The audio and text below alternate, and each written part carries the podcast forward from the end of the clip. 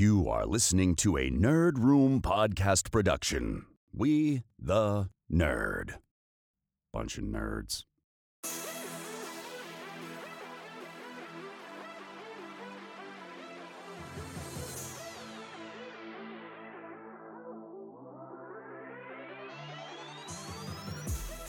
Hey everyone, and welcome to Nerd. We talk all things Star Wars, Marvel, DC, and beyond. This episode number 269, we're discussing the Venom 2 trailer and a mid-year collecting update. I'm your host Tim. I'm Troy. I'm Carlos. Je suis Sanjay. there he is, guys. He's made it for two episodes in a row, and we've got the entire Nerd Room crew back at the table this week for an exciting week of nerd. Every single week, we get something new, we get something different. And guys, I am pumped to jump into this week because we've got a new trailer in front of us to discuss, and that is Venom to Let There Be Carnage. This trailer dropped just two days ago.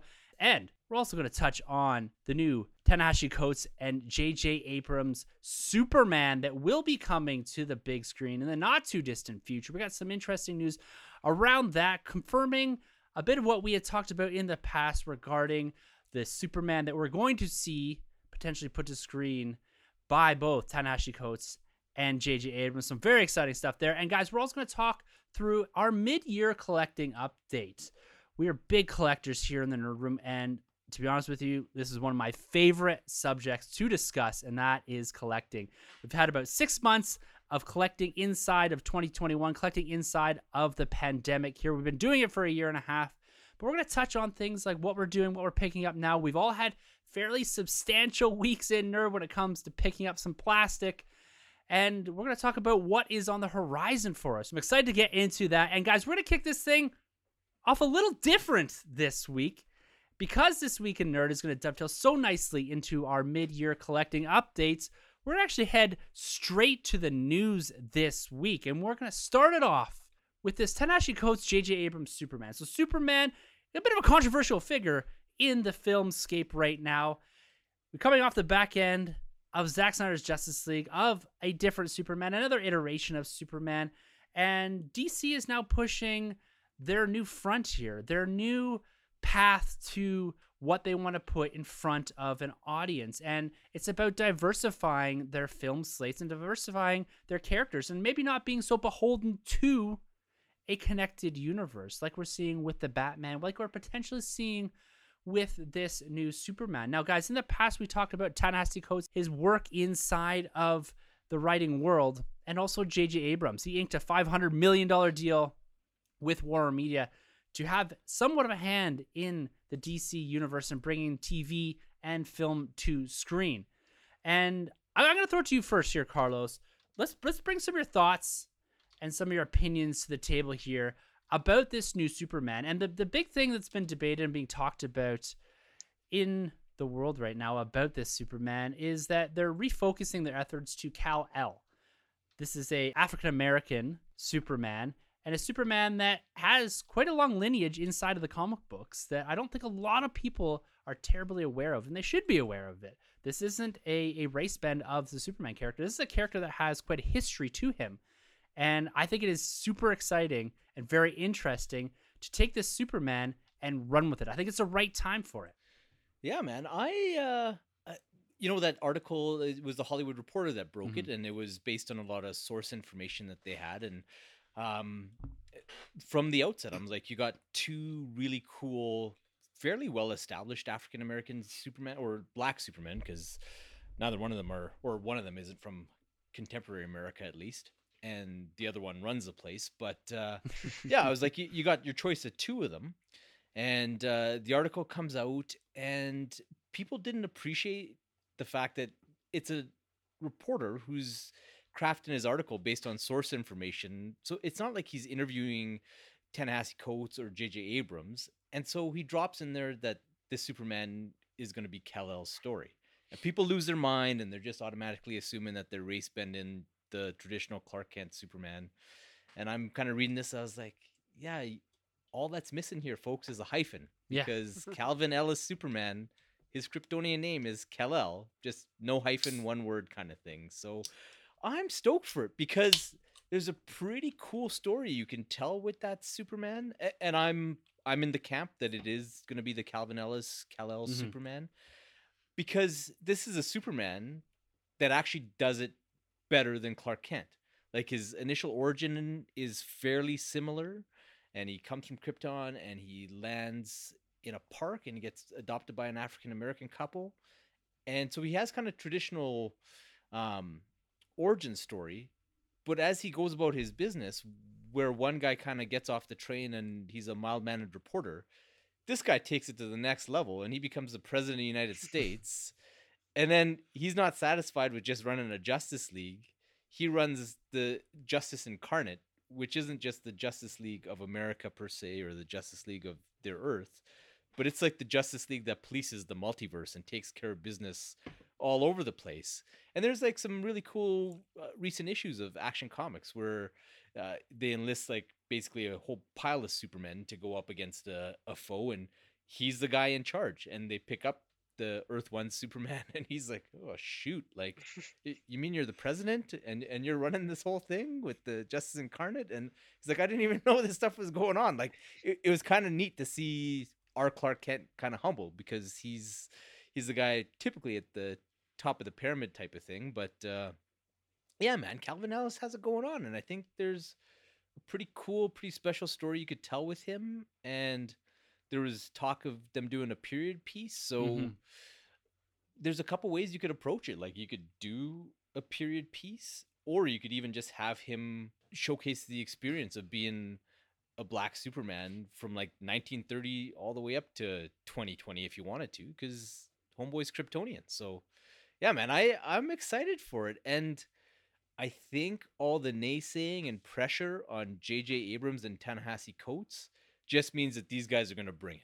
Yeah. Like you watch Coates just talk about anything he's passionate about, and you you just see this fire in him and this like laser focus. And he knows what people are saying. He knows that nobody wants to see his project. So I know that it's gonna be amazing yeah. and JJ he, he took some knocks with Rise of Skywalker, and uh, I think he knows that he's got to bring it. So honestly, I hate when Hollywood walks away from guys when they take a hit because I think that's the best time to pick people up because they've taken a hit, they're hungry to prove themselves, and like off we go. So yeah, I I think this is going to be a special project and give it a try. You, you never know what what these things are going to be. Like on paper, every single one of us, every nerd out there thought Joker. Why are you doing a Joker origin story? How are you doing a Joker movie with no Batman? How are you doing this 1970s film? And we come on the other side of this thing and it's got like Oscars and it's a billion dollar movie and all of us loved it. So all you got to do is just pay pay your 15 bucks and uh give us your thoughts on the other end is where I come into it. Uh, yeah, I agree with you, man. And I think too about Abrams being hungry and all that. You have to remember too that he's he's not stepping into the director's chair. I think that has been been firmly put out there that it would be. A, I think the the term inside of the article was deftone if Abrams were to take the helm of this particular project. Mhm. You've got Ta-Nehisi Coates writing, Abrams likely in some sort of producer capacity, hands-on producer capacity. But look, this man Abrams, I'm a fan. Like he's walked into several of our big franchises. When you're talking Star Trek, Star Wars, he did Lost. Look, it's Mission another Impossible? avenue. Mission Impossible, yes, he's walked into all of these franchises well beyond their, in some cases, some of their their brightest years, and reinvigorated them and reintroduced them to a completely different generation. Now, his follow-ups to those movies, arguably, you could say, aren't as strong. But when you take the first new Star Trek, that was it Mission Impossible three, I think Yeah. he came into, that that revived both of those. Star Wars, of course, The Force Awakens, we all love it, and so he does have a, a certain touch here to capturing that nostalgia, that that feeling that you felt when you watched those franchises for the first time, and bring those and modernize those. And so, looking at something like this, the DC universe, in particular, Superman, a character that yes is going to be different than your Clark Kent, but a character that does need a, a bit of a revival and a bit of a new story. And I think this is the way to go. Like, why wouldn't you go this path, Troy? Is this a Yeah, path man. that they should take with Superman? Listen, man, it's been a hard few years, but I found this news out about two years ago that me and Michael B were both shooting this movie. I've been holding this secret deep down inside. It's so good. It's to a finally Nerd Room about this. exclusive. Nerd Room That's Yeah. why you've been working out so much. Yeah, eh? man, trying to make that suit fit right. Your boy's doing it. Yes. No, uh, no. Listen, I'm just, I'm just playing, but I'm, I'm excited regardless. I, I love, I love Superman, and me, I was a big fan of Man of Steel. I like Henry Cavill in the role, but for me, Superman comes down to Goku. He's an alien. You can cast him as any race you want to be, and it's all good. It all works for me. Honestly, I'm totally cool with them just casting Clark Kent, and it's it's a black Superman in in Kansas Smallville, going through the struggle, kind of like an X Men kind of kind of take. Actually, to be honest, I think that could be really cool. Hated on, but still saving the people that don't like you. So I think that'd be pretty cool, interesting take. But the Calvin Harris character, I'm not really um aware of too much. I do know he's the president, and I've seen the uh, the multiverse figures for quite some time, the Mattel one, uh, kicking around out there. So I'm intrigued if it goes that angle because I know nothing about that character. So I'm totally down to explore that avenue and see what he's all about. But either way, at the end of the day, I'm just happy that we're getting a Superman Mhm. film because I'm I've been really really hungry for it. I'm coming off the heels of Justice League. And I like what they did with Superman there, but it's gonna be cool to go back to a kind of a true blue Superman in some sort of fashion. So I'm excited either way, man. I, and I think there's some great talent behind there. Like you mentioned, J.J. Abrams, man, is the guy that can really put some fresh DNA in a property and and take it somewhere. How he performs afterwards is questionable, but the, the first movie you can bank on is going to be a Mhm. banger. So I'm super excited, man. I cannot wait for this film. Do we have an idea of roughly when this is going to drop? Uh, they're It's, saying maybe WB, film? so probably Yeah. 2027, 2028. Um, There we go. Yeah. Well, they're back on track, man. I think. Yeah. I don't. I, so, what did you say there, Carlos? Uh, they're saying that they want to like be in front of cameras next year. Yeah. and then have it out, Cool. which which makes sense, right? They've Mhm. Cool. got their four movies for 2022, so they'll need some stuff for 2023. I think Wonder Woman's kind of the only thing floating around out there as potential. Yeah. Do you think So- they're going to set like that multiverse there? Because I think if that multiverse has that, um, does it not have that Green Lantern too? It's that other. I forgot his name. Like I know there's a bunch of blonde-haired Green Lanterns, but there's the there's the blonde-haired, and I think of the New Fifty Two, Earth Two Green Lantern. I totally blank on his name. Alan Scott. That could be it, but I think he's getting an HBO series, isn't it? So maybe yeah, that's so he's part confused. of the HBO is like anthology, so he's Oh, okay. definitely one in the HBO. So it's him, Right. uh, Guy Gardner. So it's like anthology by decades. So I, he's like Cool. the 30s, 40s one, Okay. and then yeah, Guy Gardner is the 80s, and then Simon Baz and Jessica Cruz will be the like contemporary ones. Okay. Okay. Mhm. Yeah, no, it's just interested to see if they're going to try and start like this whole other world, this multiverse, which we could actually potentially see cross paths going off of your like synopsis of uh, Calvin Harris's kind of era where he is actually patrolling the whole multiverse. So it's, it's, it's a really cool angle, man, to take on. It's, Yeah. Digging it. Yeah. It's awesome too and like the idea behind superman almost being more of a symbol than than a, a person like there is the person aspect that i think is important and the same way i always think about captain america too right? Like it's about the symbol about the meaning behind what the character is as opposed to what the character looks like. Mhm. and that that's the thing that's important to me right is that legacy behind what that symbology means. Like the superman symbol in itself is one of the most recognizable symbols on earth right? And that's there's Yeah. a reason for that. And trying to inject a little bit of life back into that meaning i think is important something they could tackle here. And even with regards to the timing of this thing you put abrams and Ta-Nehisi coates like Ta-Nehisi coates is actively writing this hoping to have i believe a draft done before the end of the year. These guys are like you said they're going to be hungry for this. And so i i would as- as- imagine this film is going to be quite high on the priority list when it comes into filming inside of 2022 for them um, and getting superman back out there is important sanjay you've Yeah. been asking for a superman movie Mm-hmm. over a batman movie for for years Yeah, man. so so does this do it for you yes and no. Uh, um, like the people involved in this have me super excited. Like the two people that they announced, like Ta-Nehisi Coates and J.J. Abrams, super exciting. I love the idea. Um, I think it's going to be a great film. I'm going to be there opening day. You know, uh, whoever, whether they go Clark Kent route or uh, Calvin Kent, um, doesn't matter to me. You know, uh, I'll be I'll be there either way. Um, but I'm not gonna lie, I'm a little bit sad that this is kind of like the final nail in the coffin of Henry Cavill's Superman career.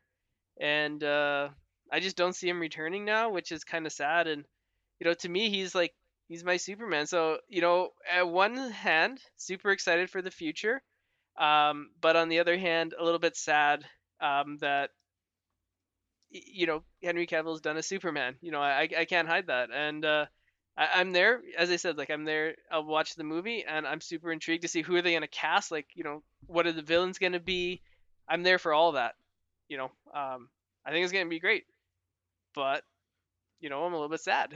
You you think it's for sure? You think it's for sure we can't have both? Like we can't have. I think we can have both. Do do you think you can yeah. have both? I think so. Yeah. I there's think so. There's rumblings that maybe they were listening to the Nerd Room podcast back when I was on tryouts, but there there's like some significant rumblings that he's gonna just be in cameo roles in the Shazam side of the universe, and Mhm. then in the other Justice League type characters that are still milling about. So you'll have your um, Calvin Ellis, Ta-Nehisi Coates Superman, and the Pattinson Batman that definitely sit on the outside, and then you'll have kind of stuff that'll be in the connected universe a little bit too. So, yeah, That's the benefit to how they're constructing their universe now, though, right? Is that they can afford themselves to do projects like this that can sit in their own, and then they have the multiverse that they can fall back into and say, mm-hmm. "Hey, we're doing a big crossover movie where you're going to see two Supermen on screen." Like, how wild would that be? Yeah. Yeah. You know? Yeah. Yeah. No, That'd I'm there. cool. I'm there. Sonny, I feel your pain, man. I was there not too long ago when, when Affleck when Affleck was booted out, man, or, or, or dropped it. I was like, oh man, but but there's hope, man. Especially when it comes to your boy. you know, right? Like so- Affleck came back, and I thought Yeah. that was like way more unlikely than Yeah. Cavill coming back. So Yeah. you know, you just never know. You just never know with WB. But uh, yeah, man, like true. w- with with this, You can go back uh, two years and you can see hear my doubt on what happened this year. Yeah, man. But like no, like this story here, uh, you know, Calvin Ellis. Um, I I remember reading that the Action Comics. I think that came out like maybe like five six years ago. Uh, it was like one of the. ear uh, correct me if I'm wrong, Carlos, because you'll know this. But it was like one of the early New Fifty Two issues, was it not, or am I misremembering? yeah, like he showed up in like Infinite Crisis or Final Crisis, sorry, and Mhm. then yeah, Isn't that he, Convergence one or whatever? That he was in isn't that- those two, Yeah, and then yeah. he yeah, Action Comics nine is kind of the one with the the cover that they splash all over the place now, where Mhm. he's Right. opening the shirt and he's got the Mhm. light kind of behind him. Yeah, But yeah, yeah. that was like New Fifty Two Action Comics nine. I remember and I reading loved him then because I hated New Fifty Two Clark Kent Superman. So I was like, "Yo, let's just do the series with this guy and Yeah. get rid of this like Yeah, whiny man. Nancy I, boy." I liked it when I read it. Yeah. Like I liked his story. I liked everything about it. I thought it was cool, ingenuitive. So I thought it was cool, but uh, we'll we'll wait and see. Um, as I said, like I'm I'm there for everything. Like all the like the rumors and the news and like who who are they gonna cast? What villain? One thing I will say though, and I hope they take heed is like maybe like ex- I don't know like his villain set. But if it's the same as like Clark Kent's, maybe like not do another Luthor or like another Zod, because like we've had those iterations of those characters. Is like maybe throw out a different villain for a change would be kind of cool. Like Superman has so many villains, and they just keep giving us like the same villains in movies, and it's like, yo man, Batman had like Mister Freeze, he has Bane, he has like Joker, he has Scarecrow, he's had all these rogues galleries, and every Superman film you're like, okay, how about this? Let's try Le- Lex Luthor. And then they're like, yo, I got an idea. You guys haven't thought of this one before yet, okay? This is gonna be wild out of the box. Lex Luthor, but with hair this time. no, I feel you there. The only thing I'll say though is that like a black Superman with like a Lex Luthor, like traditional Lex Luthor, would actually be pretty interesting and give you a whole Mm. whole new Mm. set of toys to play with. Mm. So Just less Jolly Ranchers. yes. I Cherry, picked that up right away. yeah, man, Cherry it's cool. flavored. and if you if you want traditional Superman, you got Lois and Clark coming back next week. Mhm. Woo! Yeah, bring it on. There it is. That That- show's so- great. that that's that's that is your Superman right now. Yeah. I Yeah. you know, I I've kind of I love the Henry Cavill Superman in Man of Steel. But to be honest with you, I never felt an emotional connection to the character the way that I probably should have throughout the rest of his tenure as the character. So I'm not holding on to the fact that I need Cavill to come back. I'd be happy to see him cross over or show up. I think it's cool when you have nice continuity winks and nods. But if we never get a Henry Cavill Superman again, and I might take some heat from this, but I'm okay with it. I want to see just let's let's do something a little different here, and Just I'm right through my this. heart, man. Just right through my heart. I'm sorry, dude. I'm sorry. I, I'd feel your pain. Like if they're gonna recast like Evans or something, as I, I would be very very upset. but speaking about Marvel, let's let's head over to this Venom trailer. Let there be carnage, due out September 24th, 2021, only in theaters. Taking the helm of this one is Andy Serkis. So he's coming in to direct the man that we've seen behind the CGI mask of characters like Caesar and who else was he? Jeez, uh, Gollum. Golem and, Yeah, and Snoke. How can you Snoke. get Snoke? Yes, Yeah, of course, yeah, yeah. Snoke. Yes. So taking his turn behind the director's chair here, and we've got Tom Hardy returning to the role of Eddie Brock, and we've got Woody Harrelson picking up where he left off at the end of Venom One with that wild red wig, and we've got Carnage here, guys. Carnage making his his first appearance in this new Venom verse, and the trailer. To be honest with you, to be completely honest with you, fell kind of flat for me.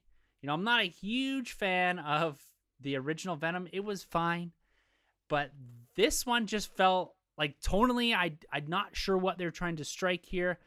I also felt underwhelmed by Carnage because we've already had a whole bunch of symbiotes appear in Venom 1.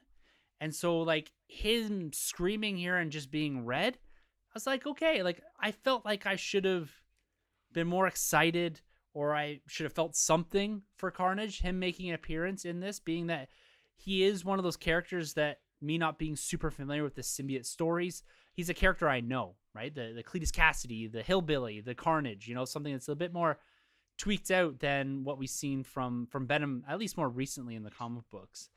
But Sanjay, take the other side of this one. I know you're a fan of Venom, the original or the first Venom film that came out Mhm. a couple years ago.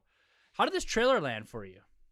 Okay, so you know how I always say like Venom is cooler than Spider-Man, and like get a lot of flack for it. Like Troy's just shaking his head right now. As, Everyone's as you their head. rightly should. Yeah. Do you know who's cooler than Venom? Carnage. Like he is the ultimate badass. Like do you remember you, the comics? You like, are that guy from the comic store in the '90s yeah, who'd like man. be in there trying to talk to me, and I was like, "You don't know nothing. Like, get out of here." Maximum you're- Carnage. It took not only Spider-Man and Venom, but also Captain America. And the video game had a red cartridge, man. The video game was high was was nice was nice, but the, the Thank comic you, was Troy. The co- but the comic wasn't anything wasn't anything great. But This I- is, I- I- I from never our read the in-house comic. I never Spider-Man read the expert. comic. I never read the comic, but what I did see was I watched the cartoon, and Carnage was awesome in that cartoon. Yeah. He was like Yeah. Venom, like up on another level, and like Carnage has to be like kind of like the Joker in a way, right? Like he's like this deranged criminal that gets the powers of Venom, and he, you know, he doesn't use them for good for anything. He just enhances his killing ability, right? It'd be like if the Joker got like a Batman suit or something. So like on on that wave, like Carnage, super cool. Um, eh, the film though, like the trailer makes it seem like this thing isn't going to be like Dark Knight level of or like Zack Snyder level of like seriousness and darkness, which is all right because like the first film kind of set up the universe where things are a little bit more loosey goosey, uh, a little bit more like fun fun filled world uh, than I'm used to. So you know, this trailer for me was it like a home run? No, but it was like a solid double. Like I didn't, I didn't hate it, but it, it got me hyped enough where I'm like, yeah, I'm gonna be there opening day in theaters. Like, I, I, I don't know, I'm gonna be opening day theaters for like every movie for like the next like three years once they reopen. So it could be like anything. It could be like Titanic two, and I'd be like, yo, man, that movie looks so good that they're bringing Rose back and it's Titanic 2. filling in her story in between Titanic sinking and her meeting with the camera crew. I'll be like, that movie looks so good. But uh, yeah, no Venom for me, like yeah, it looks solid. Um, I was amazed at how like how much they leaned into the humor in this one. Like this one was like straight up like. But it's not even Kinda- it's not even good humor though. Like Well, it's I mean, humor is subjective, right? Like some people can watch the gag and laugh, some people can't, and it's it's it's walking the line. I, You know, I guess, but it just feels a bit too slapsticky for me. I, I don't know what it like. Troy, you're nodding in agreement here Mm. about the humor, and I, I get the feeling that you're feeling in a similar vein to me with regards to this trailer. Like my my anticipation is actually lower now than it was before the trailer. Yeah. Yeah. Definitely. yeah. So let me I, hear I some will of your say thoughts. this about the humor. I will say this about the humor. For me, the humor's got to be in the right place. So if they throw humor in at like the big climax and something happens and then they immediately cut to a joke to undercut it, I don't like that. But if there's humor and then you take the serious stuff serious and the humor stuff funny and you leave it over here and they don't cross paths, you know that I'm okay with that. this trailer, it's exactly that. it undercuts itself like three times.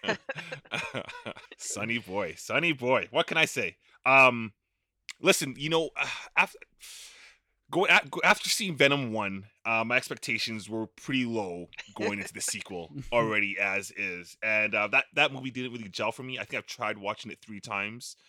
And it just still doesn't work for me. So when this trailer came about, I'm like, okay, well, he's he's going against Carnage. This should be his Dark Knight, if you want to say. You know, this should be like that second film, a pretty serious tone, high stakes, but an intimate story at the same time. And the trailer starts off with that weird, I don't know if you guys saw it, but like that weird little like two second clip of like him like making his breakfast Yeah. with Venom. Yeah. So from there already, I was like, okay, like this is kind of silly, but they're getting all the silly out of the way to make room for like a proper trailer. No, no, they weren't. They're just showing us more nonsense throughout the whole trailer. Um, Tom Hardy, poor guy. I don't, I Mhm. don't know why he chose. I mean, I could see why he chose to do this movie. I mean, he's making some pretty serious bank, and a lot of people actually like this movie, this franchise. But um, the CGI was was pretty low for me. Like Carnage looked really weird. He looked like if you ever like messed around on Photoshop or even on your phone, you can change like hues and you just Mhm. turn the hue up all the way red, but the tint and everything goes out of place and you get like the bleeding lines. That's what Carnage looked like throughout this whole bit here. And I was like, that that looks horrible. Um again, this kind of looked like something that came straight out of part one. Mhm. And with like a director change, I thought we would have had a different tone. But it looks like Andy, right? But it looks like Andy Serkis just zoomed in on that horrible, horrible lobster scene in part one, and it's just like that's the tone I'm gonna stick with for two hours of this film. So for me, I'm out. Like I don't think I'm gonna see this uh, opening night. Like I'm gonna wait probably till this hits like um YouTube. Um, YouTube. or- no, no, like, like, like to pay for YouTube. Sorry, not to like stream it on YouTube. You know what I mean? Like the Google Play, YouTube. does. Yeah, yeah. You, you I'm can gonna rent buy record it on my phone at the theater, and then Troy's Oh. gonna watch that version. It, it's funny you say that, Troy, because I literally have my notes here. I'm gonna wait for VOD on this one. Yeah, hundred percent. Like, Wow, I'm gonna have to man. find a date to Venom 2 then. well, may- maybe it'll be Maybe Carlos. Carlos. Well, Maybe. I I don't even want to give my thoughts because we're clearly going to get DCMA'd by Sony now because Sonny said he's going to pirate Venom. So what's the point of even recording the rest of the show? Uh, Don't make man, me hack your email, Sony.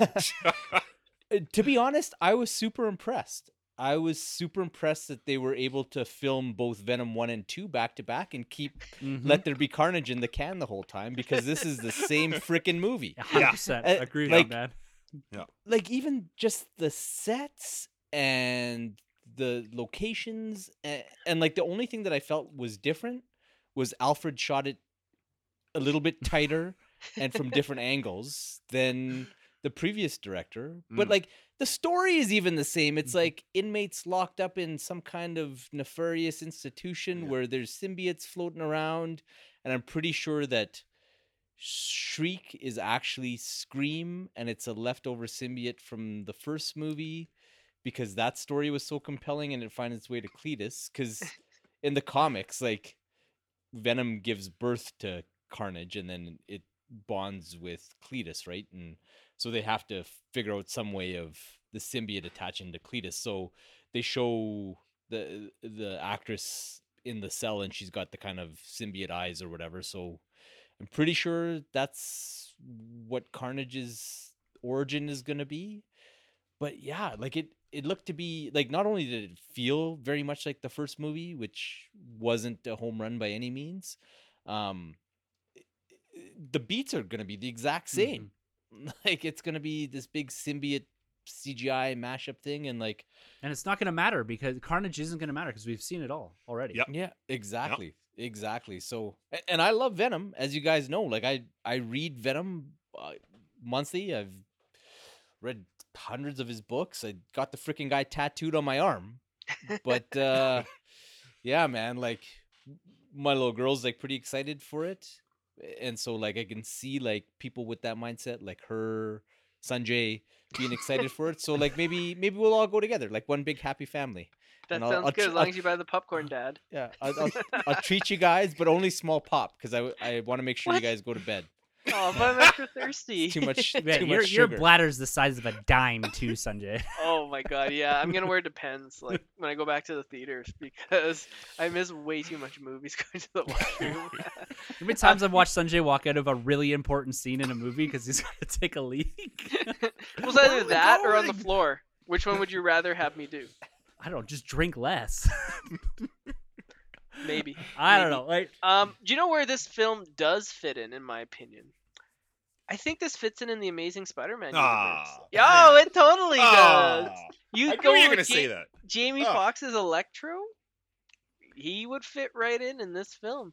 Andrew Garfield Spider-Man. no, he no, would no. fit right in. Oh, absolutely. You're killing me here, Smalls. so Killing me. so on that point, there's there's an image that I saw someone popped up on the internet here about the paper that the one cop is reading, and the Daily Bugle symbol is the same out of the Raimi universe. Yeah, I think it's like that in the first one too, because the first one you see the Daily Bugle Yeah. in there Okay. as well, and I think Which makes that, no yeah. sense because there's already a, a Venom there. Exactly. Which Well, Yeah. we, we don't have to talk about that then. you know what? I will say this though about the film, and um, you may disagree with me, and you probably will. Um, this film is not something you would see in the MCU, and you may be like, Yeah. "Yeah, that's a good thing, right?" Like, I don't want this trash in the MCU. it's- but I will say it is different, and I feel like um, that's kind of like the way all the superhero films are kind of been going in the last little bit, where it's just like the MCU kind of tone, and this film here is totally different, in my opinion. Like it, you would watch this and you'd be like, yeah, this thing doesn't like fit in with like Iron Man one or like Infinity War, right? right, Like right. I don't and, think like, it has to. no, no, not at all. And I'm saying like it's kind of like nice that there's kind of like a little bit of variety in this. and, Like Right. same with Mor- Morbius, right? Like they kind of look like different than the MCU. Different kind of tone, right? Yeah. I Yeah. hear ya. Yeah. It's a different tone, but it feels like it's like out of the early 2000s. And I think if you go back to our review, that's how we felt about Venom. Like it felt like it was made in the early 2000s. Where there, there can be some refinement. You can do films differently, but you can also do them in a refined way. And I don't I don't think Venom, at least the tone of the first one and this one, it, it's almost like it's mismatched. It feels like it's it's missing something a little bit. It's trying to be dark, but the humor is just way too slapsticky light. Like that whole breakfast scene, everything from the Venom voice to the ketchup is to me is way off beat. Like there's Yeah. it's just doesn't function right. Well, it's funny because like Troy was talking about it, and I was like, man, that was so long and so hard to sit through mm-hmm. the second time I watched the trailer. And I'm like, that's not even going to be the full scene. It's going to be like 15 times longer than that in the movie. Mm. I was A little bit oh. of Venom singing there. Ugh. Yeah, I mean, no, it doesn't. It doesn't have to be, and it, and I could see that, but it's kind of like, you know what? Let's just let's try some like weird and wacky stuff. Let's just throw it on the wall and see what sticks. And I see that's what Sony's doing right now, and you know, I don't know. Like, I don't know where this is gonna lead to. If this is gonna like lead right into Morbius, is this gonna lead right into Spider-Man out of home or whatever the third one's called? I can't remember. Well, I'm Um, curious too because like like Tim mentioned too, right? With the news, uh, Daily Bugle um having the same kind of font and logo as the Raimi verse, and we did see in the Morbius movie or trailer that we do see the Raimi Spider-Man suit. So I'm curious to see like what are they trying to do? Like, are they trying to act like Spider-Man three never even happened? That'd be nice. You know what I mean? Like you just erase you erase the din- dancing emo uh, Tobey Maguire. Oh, that'd be nice. I don't I don't really know. Days but of Future there are some Past, kind of like you Yeah. veered off right after two. Yeah. Yeah. Yeah. But- Do you guys think there's a chance Spidey shows up of any form Oof, Uh, that was well- the big rumor going into the first one. with the first one, right? Yeah. I, Yeah. I, I, I don't think so right now. You know, you see Cletus smack a spider on the table there. That might be your only Oh, yeah. Spider-Man reference that you get. Yeah. I, to be honest with you, I think any hope of a Spider-Man appearing in this, especially because it comes out before No Way Home, was Nick's once MCU or Marvel and Sony re-upped their Spider-Man contract stuff. Mm. I think that even if it was planned, it's out now.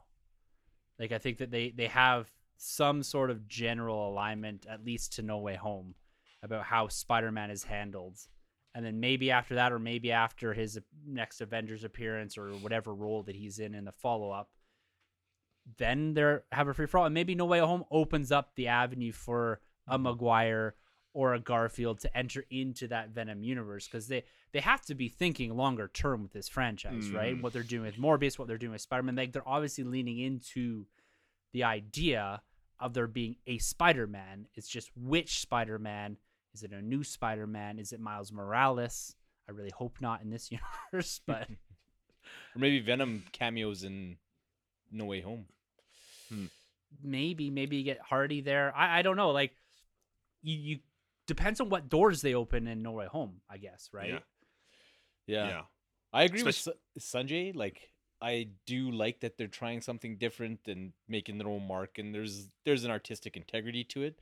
But with what you guys are saying, like, yeah, Spider Man's the only guy that's saving this mess, mm. based on that trailer. what if what if though Venom doesn't defeat Carnage and then like at the end is like Spider-Man's like, all right, let's let's do it, let's team up. And which Spider-Man would you be thinking of at this point? Andrew Garfield. Andrew Garfield. Oh, You're Yeah. killing me. You're killing me. if if it goes back to Venom was created along with Carnage in the basement of Oscorp, then it's Amazing Spider-Man. yeah. Yeah. Yeah. No, yeah, no. Part of the reason why you're killing me too, actually, because because Sonny, you actually kind of talk some truth here. Because I mean, Amazing Spider-Man two, the original trailer, there was that like one clip where you do see the Venom in like the hmm the lab. So there is like definitely some tissues there. If they really wanted to, they could just be like insert Garfield universe into it. Me, I just really don't want them to do that personally. But if any universe would line up with this one, it would. It would definitely be the Mhm. amazing for sure. Yeah, I Yeah, think it works. And guys, look, it's it's coming out this year. It's drawn a line in the sand, as have most movies at this point about their debuts in theaters, whether they're hybrid release or not. I guess that's yet to be seen. The way the states are going, it looks like they're going to be full open by the time they we get to September and beyond that, and maybe even earlier than that. So this movie's coming out in 2021. We're going to discuss it whether it's a VOD in theater experience or a waited out for Netflix. We'll see, but we'll definitely be discussing this hopefully before the end of the year, and maybe we'll get a trailer here in the not too distant future that gives us a a better picture as to maybe what this movie is doing. Because right now, I think it was very underwhelming. not to end on a down note there, but holy moly! oh, So, guys, Yeah. let, let's head over to the spot that we usually start these podcasts at with our Weeks in Nerd. I've missed this segment. I've had fun discussing, but man, this, this segment always brings me so much joy. And I know the crew here has had has had a week. It's been it's been fun. There's been some big purchases brought into our collective nerd rooms here. And I, I gotta start with, with Troy on this one. No, This- no, no, no, no. Oh, really? I don't okay, you want be do this? okay, yeah. Okay. okay. you know, like when you go on a roller coaster in Disneyland, you don't start at the big roller jump and then go down to like the little piddly ones. You know, you build your way up. I'm the opening jump. I know my okay, role. that's that's fair. You you Yeah. you open this one. You open this one. yeah, Sunny, Sunny. I'll open this up. how so how what was your I weekend got- nerd? Oh my goodness! So I got an original lightsaber from Star Wars Episode Four. No, I'm just Mm. kidding. Impressive. right? Right Uh, from what Lucas have Ranch. Yeah. yeah, that and that's the low bar for this week. I got Chewie's ear. No, I'm just kidding. Um, what did I get? um, you know, not much, not much. I am. that's why I go first on these times. I'm just gonna be honest with y'all. Um, I am looking to get that new Justice Society film. Um, it came out today on Tuesday, day of recording. I haven't made it out yet, but that one looks really cool. With like the Flash goes back in time, and then he sees like the original Justice Society during World War II, like Wonder Woman, like the original Flash. I think Hawkman's in it. Um, Aquaman, I think, is in it as well. So it looks super cool. Um, Justice Society, you know, get, they're getting a kind of a push because they're going to be in Black Adam, so expect to see a little bit more of them in, in the near future. Is this uh off the heels of like that that Darkseid War, the Apokolips War? Yeah, I, I think this is set in the same universe, like because I know at the end of that, Flash goes back in time, Yeah, a- and, this one they're like, "Oh, Flash goes back in time," and I'm like, "Well, it's got to be the same nice. thing he went back in time, right? Like, you can't just continually go back in time. Like, eventually he'll be fighting dinosaurs or something, right? Like, we'll get a Jurassic Park crossover, and Tim will be super excited. I'm there. Opening day. yeah. Besides that, man, yeah, man, not much, not much. Just got some pre-orders in. Um, just put in a pre-order for Zack Snyder's Justice League, uh, 4K release from the UK. Um, the the film isn't coming out in Canada until July on physical media, like the end of July, and in the UK, i- it's coming out in May 24th. is that is that Borat or is that UK? That was pretty Um, Borat, Brian. so it, it'll be very nice to watch the film before. Uh, Did getting you, the did you Kazakhstan speaking about that? Did you know that Borat's doing a Snyder cut of its own movie? Yes, I did see that. That's amazing. Borat yeah, 2? I I love that. That's like become like the lexicon. Like anytime there's a director's cut, there should be like Blade Runner, the Snyder cut. I can see Carlos just turning red when I said that. um, yeah, man. But be- besides that, like, I haven't been to the comic shop in a while. Haven't picked up much. Just been watching some flicks and chilling and chilling on my couch. So uh, Didn't you grab some movies today though? You posted some stuff. Some I Cool, did. like, yes, I did. Thanks Yeah. for the reminder. I uh, got some movies from Unobstructed View. They're a company here in Canada. Um, very good. Check them out if you're Canadian. They sell like the Criterion films. Um, you know, hard to find Arrow videos. Like more of like the prestige titles that are like you pay a little bit more, but you get like better packaging, better special features. And so um, I picked up two films. Um, they had a sale. I haven't seen these films before, but I thought I'd take a chance. Uh, the first one is called The Hero. It's um, it's an Indian film, or uh, I think it's Indian or Bengali film, and it's like um, this this actor who's going to collect an award in New Delhi, and um, but he has like this flop, and it's like a '60s film. He has this flop, and the um, he's the reporter on the train is asking him questions about his life, and he's kind of like reflecting on his life and this journey that he's gone on before you know he has his first flop in the box office. So that one looks super interesting. Um, and then the other one is from the 30s. Um, I always get like the titles mixed up with these, um, so I, I don't want to like say like the the wrong title and be like a noob. It, it's the story of Temple Drake, and it's like a pre-code Hollywood film, which looked kind of interesting. So if if you've seen it, check it out. You know, let me know if it's any good or not. Uh, these are just complete blind buys, and a lot of times with the Criterion Collection, I just I'll, I just buy whatever because like they, they every film that they have is is gold, and you know these are films that I normally would probably never check out to be honest with you. Um, but uh, I was like, hey, let's give it a go and let's go. Brilliant, man. Oh. You, you keep you keep us on our toes here when it comes to the movies, and you also, you know, as much as you say you don't pick up stuff, you're you're uh, you're still you're balancing things out here a little bit on the the money that's went out, but y- you still have a pretty substantial, if not the biggest, steelbook slash 4K slash movie collection that I've ever seen. So do not sell yourself short here, Mr. Sanjay Well, th- thank you. because you. we all have our own spaces, we all have our own niches. Some are just bigger than others.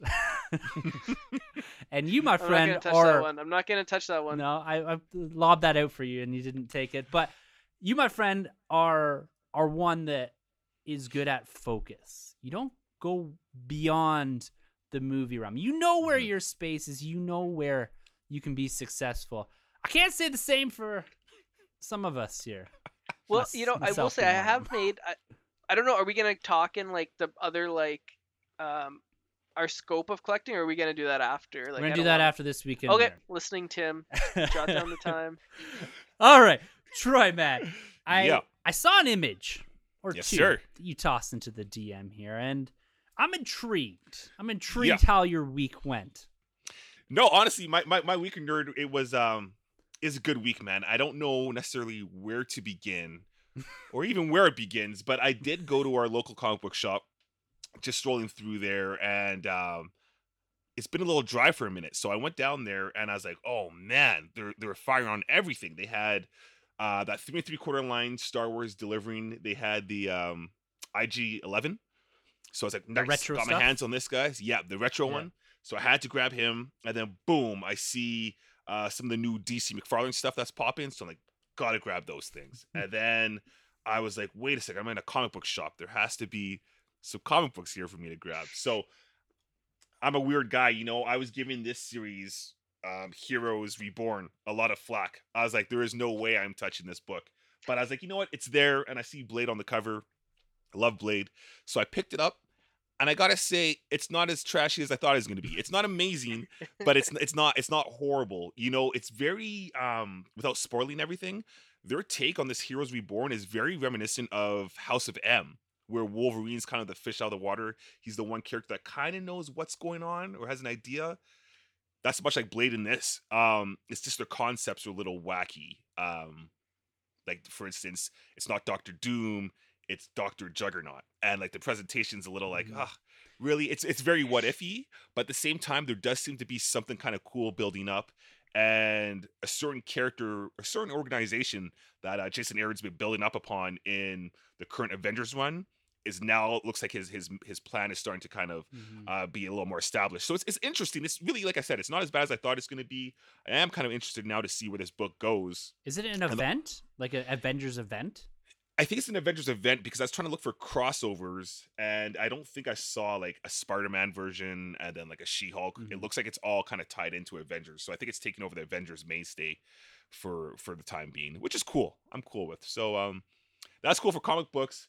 But uh, huh, listen, Here it is. listen. Here it Oh, is. here we go. Here we go. Um, man, Spider Man, Spider Man, Spider Man, Spider Man. That is my guy. And um, I've been dabbling, you know, lately, obviously, in, in hot toys, but it's been all focused on Star Wars, and I just haven't quite made my way over to the Marvel universe because, well, there just hasn't been a Marvel character that I'm drawn to as much as Spider Man that has really spoken to me until the PS4 Spider Man, all new, all different figure finally was announced a couple months back and pulled the trigger on that guy and it was meant to come like January and I'm kind of like kind of fiending here for a hot toy. And I get the email from our local comic book shop guy and he's like it's here. It's just it's just a subject line. Your your hot toy is here. I'm like oh my goodness. I'll be there right away. And um I was silly though because I didn't get the email. The email was sent to me at like four, and I was actually done work right around that time.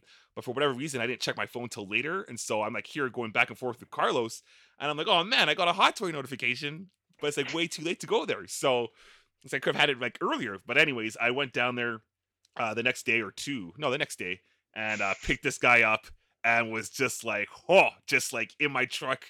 On my way home, I just being super secure, just precious. It's like it's like that newborn child when you're getting home Seatbelt. seatbelt on, no accidents, you know. Playing and, just uh, the two of us on the drive home. just- yeah, man, and uh, and I got home and I was just so up in awe with this thing that I I couldn't even bring myself to actually like open it really and play with it. I still haven't, but I took this guy out. It's it's my number three, number two favorite Spider-Man costume of all time. It's it's the black suit, the classic suit, and all new, all different. And to have this figure, I'm just like, man, this is cool because this is setting me on my path now to go more Marvel like. Um, well, I got, I got Falcon. I got Falcon coming eventually in like ten years, whenever he comes out. But it's gonna be nice to build out the the MCU kind of era, even though this figure isn't MCU. But in me, in my head, I kind of have him in like that MCU kind of um kind of stance going along here. But anyways, man, yeah, I got my hands on this thing. I cannot wait to like put it all together. or I'll throw out some pictures or something out there for everyone to see. But it's it's it's cool, man. It's really cool. Like I told Carlos earlier today, like just having him in front of me, it looks like I have like a live action video game in front of me. Like he like like Carlos said, it's like he just hopped out of the the TV and he's just now on like my table, just chilling. You know? Ah, so it's it's awesome, man. It's great. It's great. I'm so jealous. I'm waiting for that same email from Marty too. yeah. Yes. Yes. Ah, man, I can't wait. You got to throw some images up at the NerdM on Instagram. You got to give us a good look at Definitely. Spidey there because I'm stoked to see us. Unfortunately, can't see it in person quite yet, Yeah. but someday, man, someday. And the Oh. best I'm gonna do is these images. So, oh, I'm so stoked. Yeah, man. Woo, woo. All right, goddamn Batman, you were teasing something on Twitter this week. And yeah. I, I I am curious as to what you got up to because you're quite excited about this one. Yeah, man. Yeah, you know what? It was a it was a slow week. I had a poster tube arrive, and I brought it downstairs, and I've been so smoked at work. Like today was kind of the hopefully the climax of it all, but I I forgot I even had it until I sat down here because that's how little I've been down here. But um, yeah, you know, I had my birthday on the weekend, and I just Yeah. want to take the Happy opportunity birthday. to say thank you to everybody who sent the well wishes and birthday greetings and like and it was cool because like my day was kind of bookended by two special messages one from tim in the morning it's on the feed beautiful sentiment like man it that was awesome The that soul was of the nerd room here, man. He's yeah, here. that, man. that was amazing and we had uh we had you had kind of sent me something that mirrored it just in a text and whatnot and that was sweet and then at the end of the day and i was just kind of cleaning up my birthday cake and i had that that michael keaton candle that's been following me since the since the 90s in my hand and i get a message from your wife. And she's like happy birthday to my favorite batman. And i was like it was so cool. Like that was the last birthday message that i got and i was like suck it ben affleck like this is awesome like that that that was like the perfect little cherry on my on my birthday day. So you, you got to let her know that like I will. eh, eh, I replied to It's her. fine. and I, sent you a message, but I guess it wasn't on the highlights. It's fine. Totally not offended at all. Like it's just fine. Just fine. I I th- Nope. Nope. That's fine. no, you did, Nope, nope, nope, but th- but then you were also like, Nope. yeah, y- Nope. you couldn't let your wife have Mother's Day, could you? Yeah. Backhanded compliment. Backhanded birthday message. yeah, man. But uh, with it being my birthday, I, uh, I I did get some sweet gifts from my wife. She she dipped into that plastic and into that McFarlane plastic, and uh, I'd gone to the local the day before on Troy's recommendation and grabbed my daughter Bizarro. But we'll get into that more th- the next week because uh, th- there's a few other pieces of that story coming up. So, um, but that wasn't it for the McFarlanes because opened my birthday present and my wife got me Eredin, the elf, the leader of the Wild Hunt from the Witcher series. So he was sweet, kind of backfired on her because now it's on the shelf in front of like the Chris Pine Barbie and stuff that we got upstairs. But but he's he, he's badass, man. It's such a, cool great figure. sentence. I'm sorry. yeah. yeah, he's a huge meaty figure, and th- they made his armor out of all this like soft rubber, so you can still get him in all these cool fighting poses and stuff like that. And the armor kind of flows as though it would be cloth without it being true soft good. So he was a cool figure, but man, shout out to our man, the big Ginge Jared, yeah. because he had tossed out to Troy and I uh, a little heads up on an item that we might like, and just the timing wasn't quite right. I had some bills. Sonny's knowing my pain with the car repairs, but uh, yeah. my wife picked up on this, and she bought me based on Jared's uh, referral. Uh, smooth criminal Michael Jackson statue that he had found. So Mm.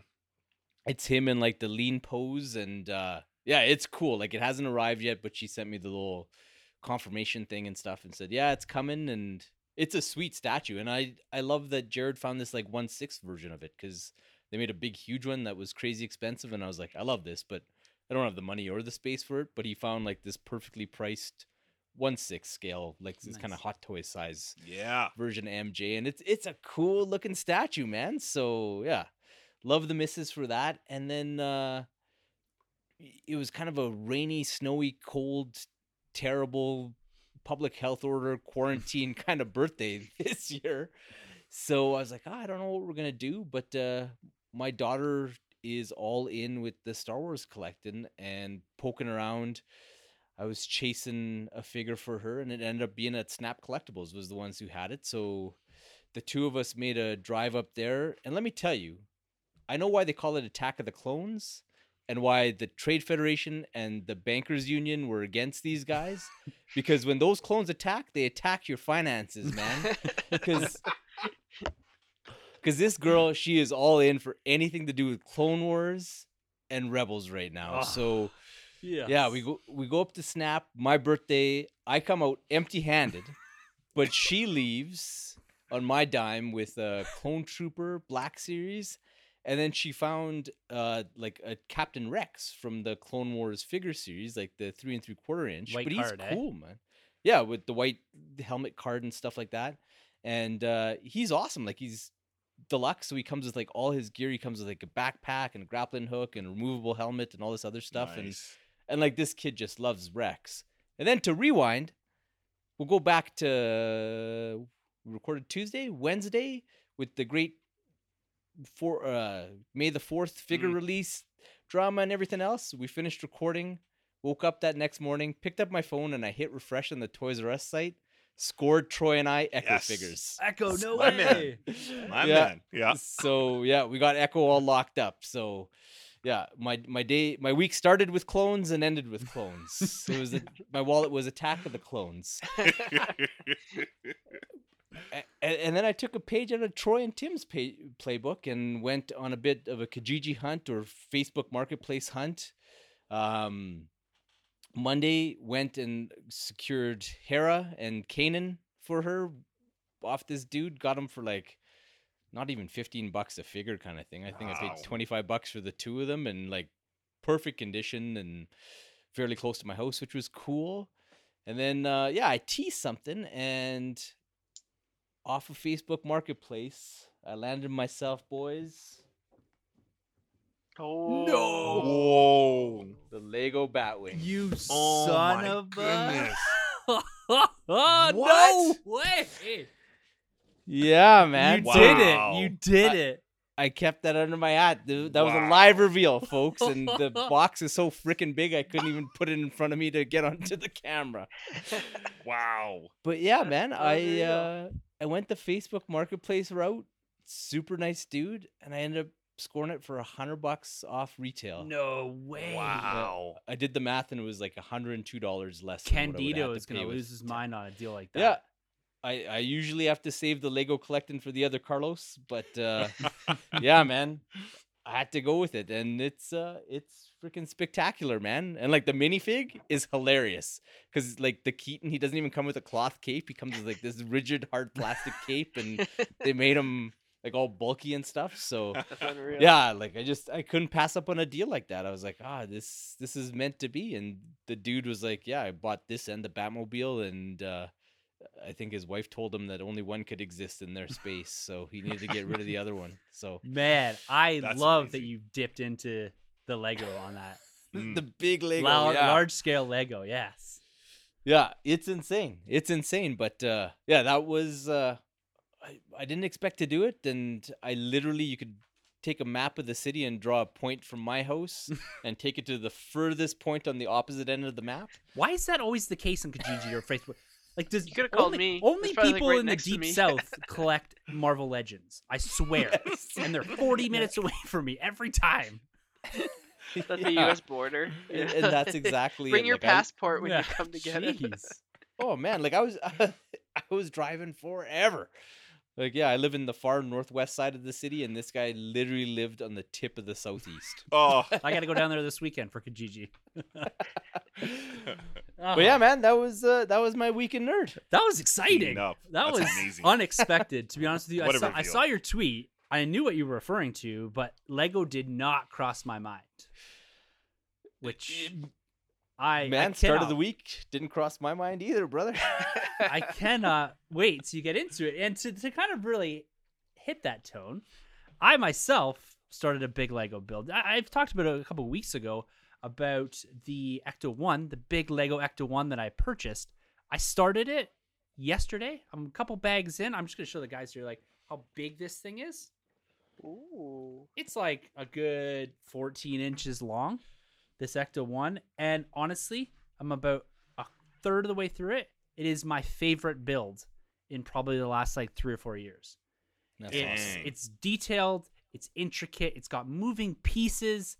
And the the hardest part sometimes about Legos, like I did the Jurassic Park gates and I've done a lot of Star Wars Legos, even the helicarrier. It sometimes feels repetitive when you're doing mirror images of things, when you're doing multiple wings, engines on the helicarrier, the Jurassic gates. It's just a mirror image of itself. And it kind of gets repetitive. This year, this car, everything is different. Both sides are different. It's not just door. It's I'm having so much fun with this Lego. It's become this kind of just peaceful getaway. And I got my my wife a big Lego set, a big Disney set, so we could do it at the same time and just Sweet. have like we've been doing every night together and just having a blast with Lego. That's, That's awesome. cool. And I said to her, I said, "This is great. It's it's a five hundred dollar a week habit, but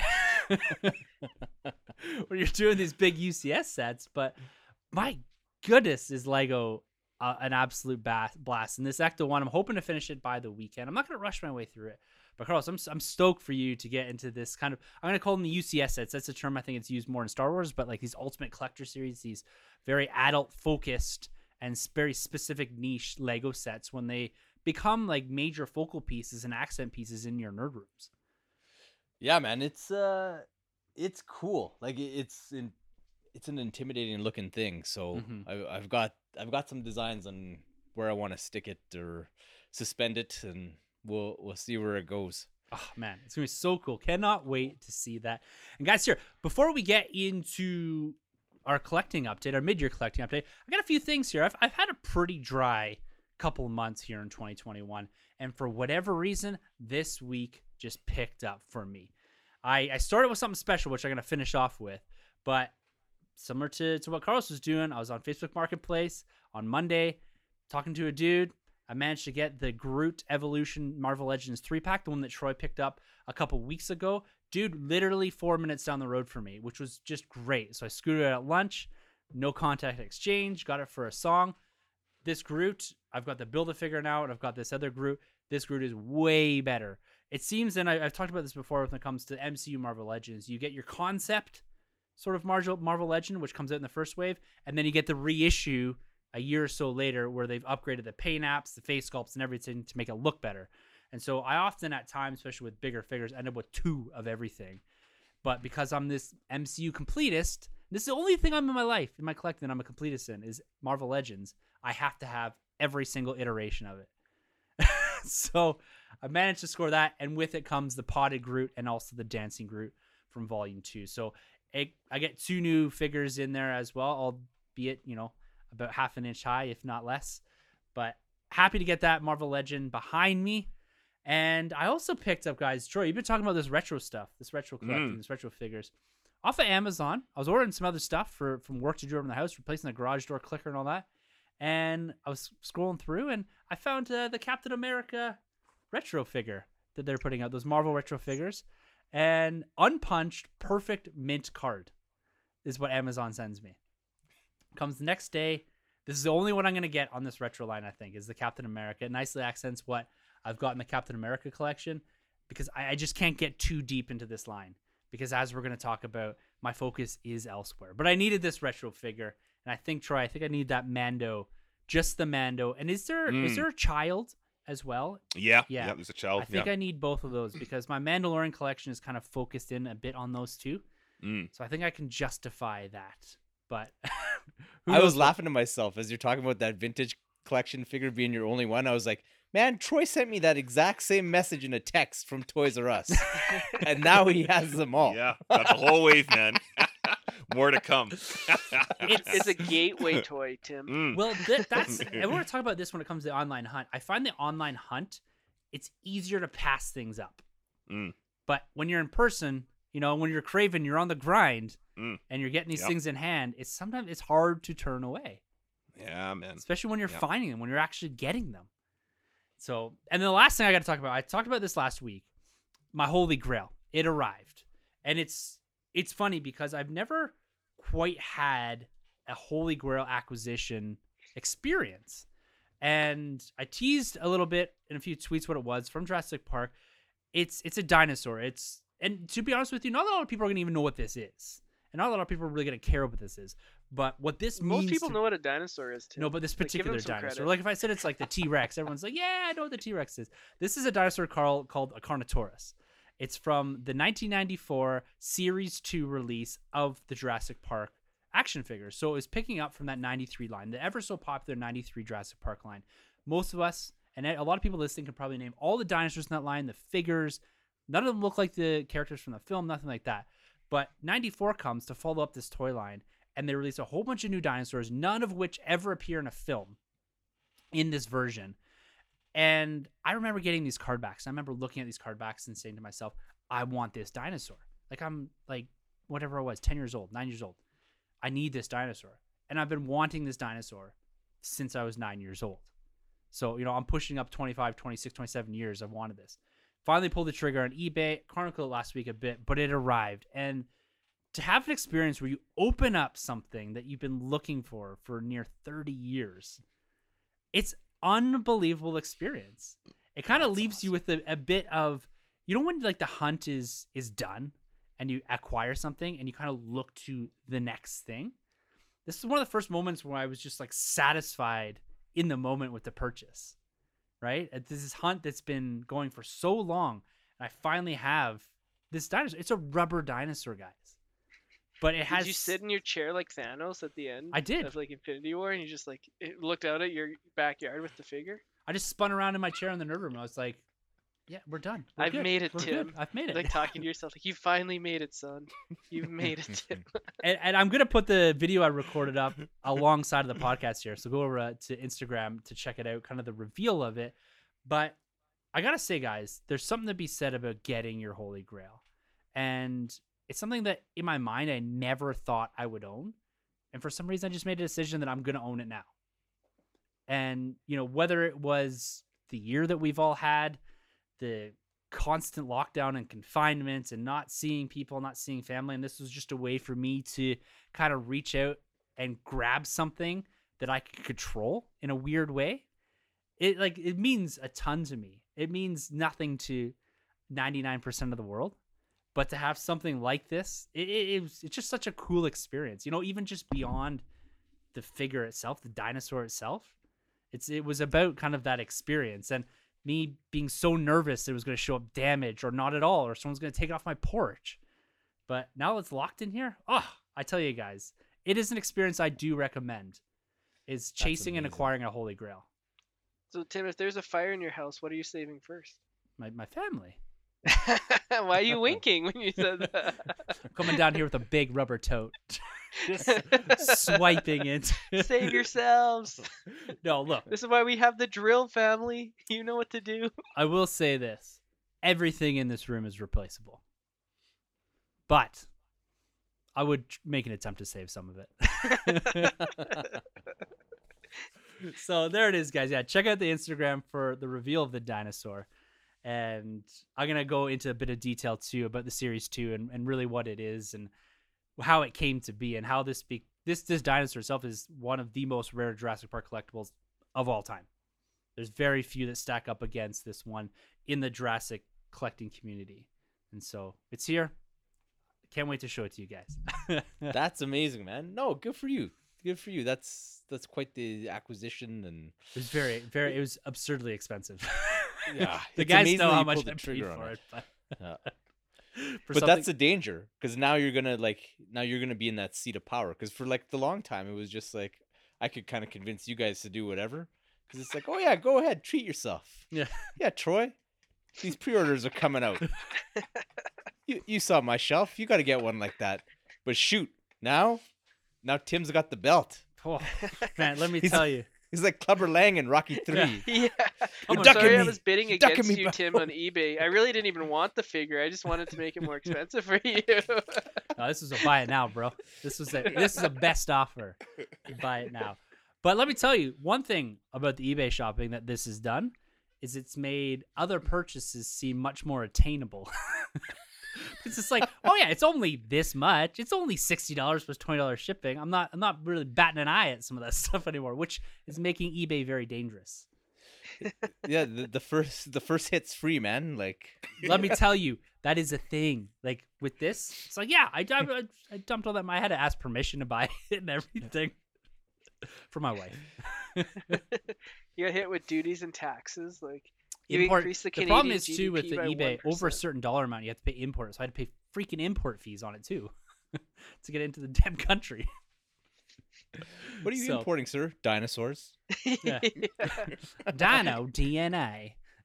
what would you do if like the customs agent just like saw it start playing with it and then put it back in the packaging all wrong just to mess with you? I will say, Buddy wrapped it up very nicely. It was it was well protected, like foam insulators in the box and bubble wrap, crazy, crazy stuff. But guys, let's zip over to our topic, our final topic for this week, and that is collecting in 2021, our mid-year collecting update. And I'm gonna throw it over to the goddamn Batman to kind of run the show here right through into the end because he had some great questions that he wanted to put out there, and we'd love for you guys to answer and follow along with some of these too. But Carlos, my man, take it away. Take it away. What's what's what's collecting what we're going to be talking about here for I guess mid-year. Yeah, man, it just just kind of the state of collecting. I was taking stock a little bit, and uh, I've really noticed just the the different people that are showing up in the comic store and the questions that they're asking, the level of competition Mhm. online, like on the eBay spaces, or even just trying to find stuff. And even like when I was at Snap the other day, there was like this Justice League Batmobile, and I was like, dude, why is this thing 250 bucks? Like, it was literally on blowout not that long ago. And he's like, man, I know. He goes, I price my stuff with completed auctions on eBay, and he's like, I'm on the low end with this thing because people have just gone crazy for it, and so folks are snapping up everything, and so that got those wheels turning, and I'm like, well, where are we all at with collecting, and what are we doing now? And like Tim kind of alluded to with this pandemic quarantine life and things changing as far as your living circumstances and your cash flow circumstances how have things morphed and evolved and changed for us? And then we can kind of segue that into a few of the things that we've been observing in the collecting community on the larger scale. But uh, Sonny, Yeah, what man. are you focused on collecting right now? Like, what You are you what are you grabbing? What are you dabbling in? And you know, I, I know you're all in for everything with a pair of initials on there, but outside of things made by the old ZS. Yeah, my man. Um, you know, someone once told me, and I didn't believe him at the time, but they said it's on the inside that matters. And where that comes into my collecting, you know, I was like a huge steelbook guy. Like I had to get the latest steelbook thing, eh, you know, movie, whatever. And unfortunately, WB has kind of like put pushed me out of that market because they stopped releasing steelbooks in Canada. And when I would get a steelbook like, you know, Man of Steel, Batman v Superman, all in 45 bucks including shipping, you got the Blu-ray, you're all good. But now if I have to go do a group buy, you know, it's pushing about 75 bucks a steelbook A And- steelbook? per steelbook yeah because you got to include shipping um, you got to include um, there's like a payment fee on top of that like a percentage and like a, like a five the guy charges like maybe like a five bucks like finder thing and then he'll pack it up real nice for me and send it up and you know fair enough um, so you know i was thinking of that and i was like you know at the end of the day like you know would i rather have this one steelbook which you know sits on the shelf and some of them are displayed in my house like you, if if you ever see behind me, you see I have the whole MCU set displayed, and I have some others displayed as well around the house. Um, but like outside of like the franchises, like MCU, DC, Star Wars, and the MonsterVerse, for example, you know, I could just go and get the slipcover, the 4K edition for 30, 35 bucks in Canada. So I could get two films for the price of one. And, you know, ever since I got my 4K player and TV, I've been going back and like getting 4K versions of films that I already had the Blu-ray for, just because of like Mhm. the uptick in resolution and you know the sound is better and the quality, picture quality, in my opinion, is better. So I'm going back and like there's like a steelbook that I have, and I'm like, well, now I'm gonna go back and buy the 4K for like 20 to 30 bucks. So I'm like, it's starting to add up, and I'm like, you know, it's better to get the 4K than to get like you know a Blu-ray steelbook and then have to go and get the 4K later because at the end of the day, um, this I don't know if you guys follow this YouTuber. Uh, he's he's a guy called Cereal at Midnight, and, and he does a lot of like physical media collecting and whatnot. And I was watching one of his videos, and he brought up a good point. He's like, you know, I'm not a disc collector. I'm a collector of media, of art, of film. I want to watch these. You know, I don't want to just have them sit on my shelves and collect discs and that kind of resonated with me because I have so many like films that are just sitting there and and I'm like, well, but the packaging was cool, you know, when I bought it. But the Mhm. steelbook was cool when I bought it. Like shit, man, I bought Gods of Egypt because I thought the steelbook looked cool. Gods of Egypt with Gerald Butler playing like, man, is that movie not good? But the Steelbook is awesome, and, and it's it's displayed on my shelf. But like, you know, I could have bought like you know the 4K set of of Back to the Future, for example, or Indiana Jones. You know, like so, something that's like actual like quality cinema. So so for me, it, that really like resonated with me, and so I kind of been like, you know what, I want to get films in the best quality that they can, which is the 4K disc, and I want to get like films that like, you know, not just like, you know, I I was I had a tendency to just get sci-fi horror, you know, sci-fi or horror superhero films. And, and you know, I would kind of just stayed in my lane, and I was like happy to stay in my lane, and like I was like, yo, I watched like every superhero film and, and sci-fi and horror film, and then you know what? I one day I was just like, you know what? cinema is like this huge, like like films like this huge global like influence. Like there's films from all over the world, all many different eras. Like I used to like see a film and I like look at the release date and be like, oh, this film was made in like 1952. Like, oh, it's probably not that good. It's old. It's so stupid thinking of me. Like so many classic films that I had just written off just because of the year they were made. And, and I, you know, I started realizing the error of my ways. And I'm like, don't be a bonehead. Like, you know, you're only on this earth for a limited amount of time go in and enjoy like the cinema that has been you know before you were born before you know when your parents were young before even they were born go and enjoy that go enjoy not just uh, north american releases go see films from italy go see films from japan um, go see films from you know korea australia russia there's a whole big world and you know it really has broadened my scope and appreciate uh, you know made me appreciate films from all different eras and regions that I probably would have not even given a chance, to be honest with you. So for me, that's kind of been my collecting thing is like I've had a chance to kind of sit and like really focus on like my collecting and be like, okay, like what what's important? Like why am I collecting these films? Like at the end of the day, you know, if if I watch, you know, I don't know, like I'm trying to think of an example, but like um for example, just looking here, like 300 for example. If I get the steel book for like 75 bucks or I could get the 4K with the slipcover for 30 bucks and get another film for 30 bucks kind of thing. So that's kind of like where I'm at and um you know, I'm definitely like trying not to just get like I used to get like a lot of like um uh like like cheap films like just like oh this is on sale I'll, I'll give it a try Mhm. and then I was just like well you know if I I'd be like oh I could justify it because this film was like five bucks but then like if I buy like you know four or five of them I'm like shit if I didn't buy these like five dollar Walmart bin purchases I could have got like you know a, a film that like I actually really genuinely wanted to see for like 20 bucks so Mhm. For me, I guess like that's kind of where my collecting has been at is just uh, broadening, but also kind of like narrowing down at the same time, if that makes sense. I like that, man. I like No, I like that's what you're putting awesome. out there.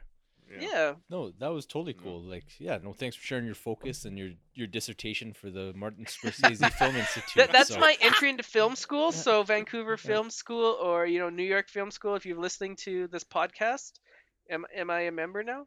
Can I You're play in. film school now? It Yeah. was a pretty compelling argument, man. It was a pretty compelling argument. But Thank Timbo, you're just like chomping at the bit here, man. I, I Where's, love this um, discussion. I love I love collecting. I love talking about collecting. And to be honest with you, one of the things that I love most about collecting is is the joy it brings me. And to be honest with you, as as this pandemic has run on, and as I've seen other collectors get frustrated and and lines not really deliver either the quality or even the distribution and quantity that people want, it's kind of allowed me to step back a little bit too, in a similar fashion to Sanjay, and picking up on on a similar tone there about looking at, at things that actually make me happy and kind of focusing in as to why I collect. And the big thing for me right now is I've embraced like over the past year, and we talked about at the end of last year, and even part of the what I'm looking forward to in 2021 this year is is embracing the beyond.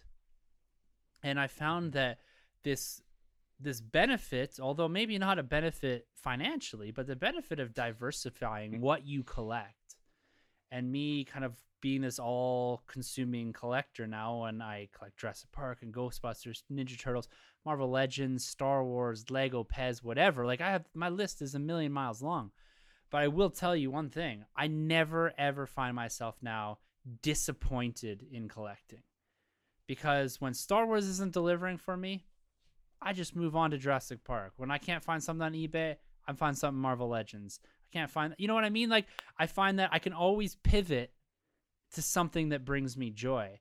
And I found myself actually really relinquishing a lot of that that pent up plastic anxiety as we've dubbed it here over pre-orders over getting every single black series over getting every single marvel legend and coming to that understanding that personal understanding that i'll get it eventually. I just got a holy grail that i thought i would never going to own. I'm sure i'm going to be able to find this marvel legend that came out or is coming out in 2021 whether it's on the pegs or online. So i, I stopped worrying about that and started looking back at the things and the reason I collect. And that's because I love it and because I enjoy it. And if it's six different franchises that I collect because they all make me I'm going to do that. And that's what I've been That's doing. That's, That's my awesome, collecting, man. man. this year. It's it's That whatever makes me smile is the direction I'm going to point. man, and it's it's you kind of see it. Like you just seem to be enjoying the collecting, and it's all bringing you happiness, as opposed to like the the anxiety, like the tick box, the checklist of I gotta nail all these Black Series, and are we gonna be able to find them in stores, or do I need to pay the premium to do the pre-order with the shipping, mm-hmm. or yeah, and it's just yeah. it's every day. Tim has something new and cool and super fun and a big grin on your face. And Well, and it's it's it's wild because you know when you the word focus doesn't exist in my vocabulary anymore, and when it comes to collecting. But it, the most disheartening thing I've seen over the last couple of years is, is particularly in Star Wars collectors is how disenfranchised he's become with Hasbro and the product and the distribution issues and you know it, I don't it that bothers me because this this should be a hobby that brings you perpetual joy Mhm. and I that I, I got stuck in that cycle myself a couple years ago with like the Funkos and the Black Series and this that and missing out and stuff and getting mad and frustrated because I couldn't find it. I I, I had lost my way a little bit here and uh, this the beyond embracing that is what allowed me to to like I said enjoy this passion again. Expensive, but I enjoy it. that, that's amazing, man. That's amazing. We all got to have our RoboCop. yeah, you do. Troy, my brother, Yeah. Yes, sir. man. Where's your focus at, Kraven the Hunter? Because like a fella like you, you just will it into existence. yes, hundred It's percent. like I'm gonna leave my door. I'm gonna drive to that store, and I want A, B, C, and D. And it's like, oh, here's A, here's B, there's D, and then shoot. As I'm walking through the checkout, there's C. Where's my chocolate Some- milk? Oh, here's the Shang Chi figure Yeah. that literally just was announced. The store clerk just comes out. It's like, we're not going to put these out, but you look like a man who may want this. Yeah. Here's the complete Yeah. Eternals figure line. yeah, you want chocolate milk? Well, here's an action Yeah. figure. Yeah, all right. Yeah. It's hiding That- behind the milk. It's like the big boss. It's like when the greeter sees him coming, it's like, oh, the boss is coming. Get, the, yeah. get the box. Get the box. Uh, get it out, get it out. He's back, he's back. Don't make him wait. That's Don't make they call him Kraven the Hunter. You're killing me. That's that's that's hilarious. No, man, my it's it's it's crazy. Like for me, it's a mixed bag because it's it's it's it's focus, but then my focus expands. um, so you know, um, it, it started off with Marvel Legends or Marvel Slucks, and then the Legends, and then the Black Series. And for me, um, you know, listening to Kyle actually the other day on Tumbling Saber and Carlos and those guys, and I kind of fall a little bit on their same page with some of the Black Series stuff, but I, I kind of, for me, feel like it's opportunity actually now for me to scale some stuff, which is something I've never really done. I'm actually planning on kind of getting rid of a couple of uh, Black Series that just don't resonate with me um, anymore, and it's kind of cool. Like I'm actually fine with that at this point. Um, I like having a little bit more of a narrow focus, and if there's figures that I'm walking past and I don't even like look at them, I don't, you know, do a double take. I'm like, ah, maybe it's time for me to get rid of these guys. So the Marvel Legends for me are like a mainstay. I've I've Mhm. tried so hard to decide whether I want to go all MCU or comic, but I can't. Like I'm a, a massive fan of both. The Hot Toys, I'm never gonna slow down on those things. um, the McFarlane stuff, I can get a little more picky and choosy, but it's really hard because that line is just I they just don't really drop the ball. It's it's unbelievable what those guys have been able to do within what they're not even a year two yet. You know, it's it's it's unreal what they're doing, but they're making the collecting a little hard because it's so good. Um, the retro stuff's cool because at least for like the little three and three quarter stuff because they don't come that much Mhm. or that often. So um yeah, for me, man, I just kind of looked at my focus of Star Wars stuff and what can I kind of get rid of at this time to make space. And I just want to kind of change up some of my displays, man. On on on my Marvel side over there, I want to I want to do some cool things. I'm gonna do a big switcheroo.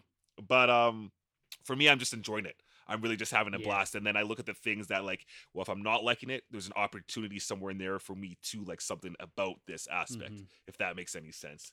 Um, so yeah, man, I'm just I'm just having fun, you know, because it's been crazy. It's been a crazy year, but the figures we've gotten, I, I honestly think have been the best. It's been one of the best years I've seen from the Hot Toys, from the Marvel Legends, from the three and three quarter retro stuff, to the Black Series, to the McFarlane that I've been giving mad praise to, the statue games out there. Um, DC Comics, in my opinion, has been killing it. I think everything is just firing on all cylinders. Obviously, Star Wars, the, the content we're getting has just been amazing. So for me, I'm just here sitting there eating my popcorn and enjoying everything right now, man, because everything is just awesome. It's, it's it really simply is. So yeah, man, that's that's that's roughly where I am with uh with my collecting, I'd have to say. Say for now. Yeah. Yeah, man, that's awesome. And for me, it just kind of builds on something that like you and Tim uh, uh, spoke about was just fun. And for me, the big change in gear and what I've been focused on and what I've been loving is just loose collecting. Mhm. Mm. Just collecting stuff for the joy of it. And like these McFarlanes, I can't take them out of the package fast enough. And Yeah. boxes going to the recycling. And I'm just loving buying and opening figures and enjoying them because like I've been a collector for like 30 years and I've got loads of amazing mint in box stuff and it's nicely packaged and put away at my house and I got stuff at my parents' house I don't even know what's there. But it's amazing, I'll tell you that much. but like how how do I enjoy that kind of thing, right? And so uh, that really hit me when Tim started dipping into the retro stuff, and he's like finding this cool Batman stuff from the Dark Knight collection, and I didn't know if I owned it or not. And I was like, if I do own it, like th- this is problematic. And then with the pandemic, I couldn't go to my parents' house and start going through those boxes. So I was like, well, what's what's the point of that? So you guys kind of goaded me into trying out this McFarlane line, and Mm. man, that that the first hit is free indeed because I just can't stop. Like they're just so fun. There's just such good meaty beefy figures Yeah. and Mhm. a ton of fun to play with. And then I would have never thought, and it's 110% your guys' fault, but uh, for whatever reason, I'm spending money on Black Series figures. I will But- take that blame every single day of the week, man. But Troy, man, you're like, right there with me too. Oh yeah, I'm nodding. I'm nodding, man. Oh yeah, I'm this guy's showing up with Anakin ho- heads to my house. He's like, "Oh, we got to keep this train going." But uh, yeah, like it's been it's been fun and like just how much joy it brings my daughter. Like Mhm. I kind of like I had Kanan and Hera just sitting on our dryer there. I was like, they're in quarantine, but you can go look and goes rushing in there and like she she's been helping out and her great grandma she'll go and clean her place and like she spent some of the money that she saved up buying this freaking Captain Rex figure. Like, man, two years ago you didn't even know who this guy was, and now you're you're spending your own hard-earned cash on Captain Rex. So That's awesome. that's also been a cool new little focus kind of thing, and I, I've been having a ton of fun. And because she's kind of like so focused on that prequel era and just the two shows that followed it, that uh, the the scope of hunting that stuff is pretty narrow. So it's been kind of For now. enjoyable to. Yeah, I know. All, all you guys are hitting that right age that grew up with that prequel era stuff, and Mm. they're they're gonna be monetizing you soon. So we'll see, man. I'm I'm gonna be joining that Bankers Federation, trying to shut them clones down. I think. but yeah, with uh with trying to shut things down and like how has the game changed for you guys in this pandemic life? Like what uh what are your tendencies? What are your habits? What are you seeing that's available to you? Maybe not available to you? with that online space versus heading out to stores versus things that you just can't get and you're moving on from? How's the game changed for you, Timbo?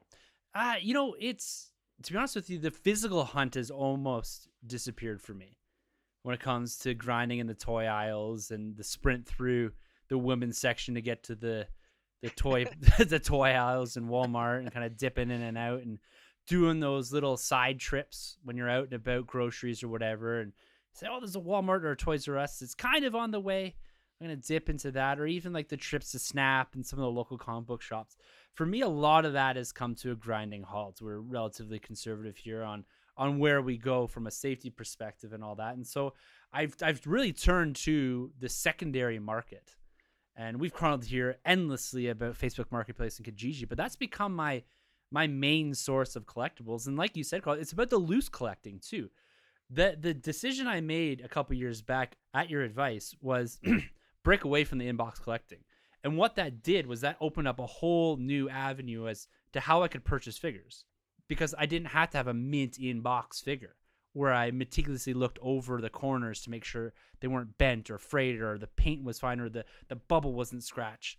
Once I got rid of all that, I was able to to buy a Marvel Legend, to buy a Jurassic Park retro figure or a Ninja Turtle that wasn't mint in box. I could spend half of the amount of money. I, I got a deal in the background going right here for all the Shang-Chi figures that just came out for ten dollars less than retail. They just don't have to build a figure piece in them. Not even not even in the box. And so for me that's that's the big difference is it's not the physical grind anymore. And yes, I do wade into the online stuff. I do have some pre-orders through Amazon, which I don't get overly confident because we've all had various Amazon pre-order figures canceled and all that. And so I do some of the pre-order stuff, but I don't get too wound up about it. I have the confidence that if I can't find it, Troy's going to find it for me, or your wife Carlos is going to find it for me.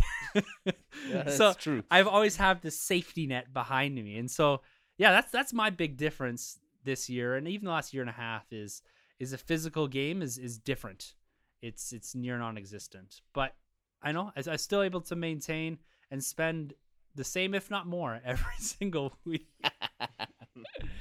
Sonny, how about you, man? You kind of you you built on it quite a bit with how you answered the first question with the Yeah. transition away from steelbooks to the 4K stuff you can get locally and Yeah. um, some of the discs buying and whatnot. But any other changes for you, like fundamental things that you find you're just not doing anymore that were Um, mainstays in the past? to be honest with you, when the pandemic first started, I was Amazon heavy. Like I was like, I'm not really like going out.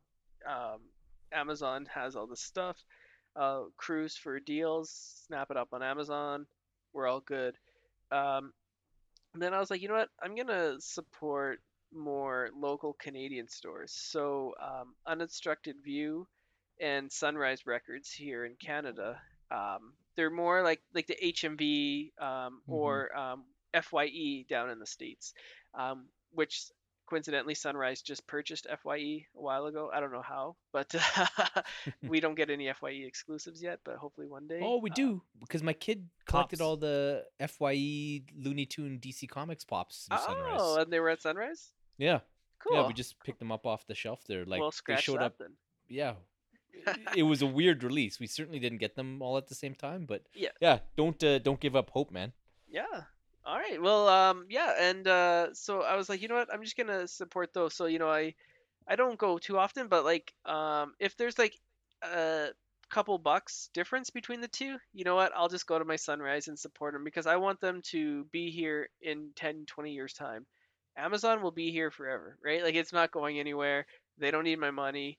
Um, but Sunrise, like I want to support them, and also Unobstructed View um, is this website in Canada, and at first when I used them, to be honest with you, their shipping was kind of slow. Um, but lately they have turned it around where their shipping is super fast now. Like I get stuff within within a week, um, and that includes like stuff that was out of print, uh, not out of print, but like they had out of stock, and they had to like order it in from Criterion for me and then send it to me. So they are fantastic. They've really done a, a good job. And another one um, is from the UK is is the site Zavvi. Um, I mentioned that I've been buying stuff from the UK. Yeah, baby, it's been real smashing. Jeez. That was my Austin Powers.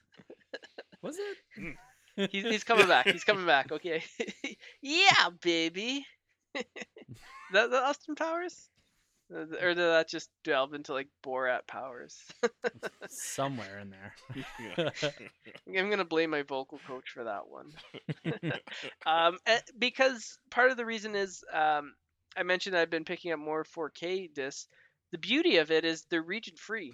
So a lot of times when I was just picking up Blu-rays, I would see something overseas and be like, "Oh, that looks awesome! It's not coming out here in Canada. I would love to get it." Region B locked. Only available, you know, you can get the disc, but it'll only play on a European Region B player. So it's pretty much useless.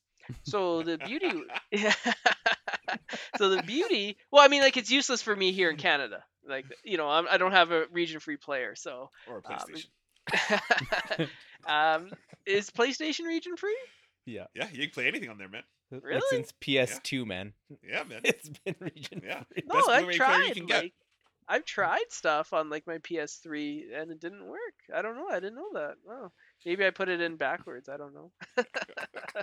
um, but yeah, so the beauty of the the 4K is it's region free, so I can get films that are cheaper overseas. You know, when they have deals, and I wait for deals, and you know they're cheaper, and sometimes they're not even available here in North America. So, um, like like I mentioned, the first uh, Bay Ninja Turtles film didn't get a 4K release here in North America, so I'm able to get stuff like that. So, you know, that's where it's come come for me is you know trying to focus less on the Amazon, WalMarts, big box chains, and, and go more for like local stuff. And uh, you know, I, after this is over, um, I really like want to support like more like the like like the flea markets as well, like garage sales, like do more of that. Um, small like uh, pawn shops that have like discs and stuff like that. Like, you know, it's um, you it- you'd be amazed to see the deals that they have because like these these movies and stuff that they're buying, it's like they buy for like 10 cents right like so they're super cheap that they're like selling them at so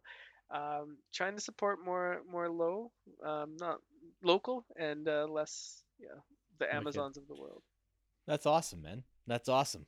Troy, the hunt, Yeah. man. How how has Kraven changed his game, or have you changed it at all? Because you uh, you seem to be the only one that can still still grind it out. Yeah, it's it's been a grind, man. I had to change it up completely, to be honest. I mean, I, I attack all these stores as hard as possible. I'm online as much as possible.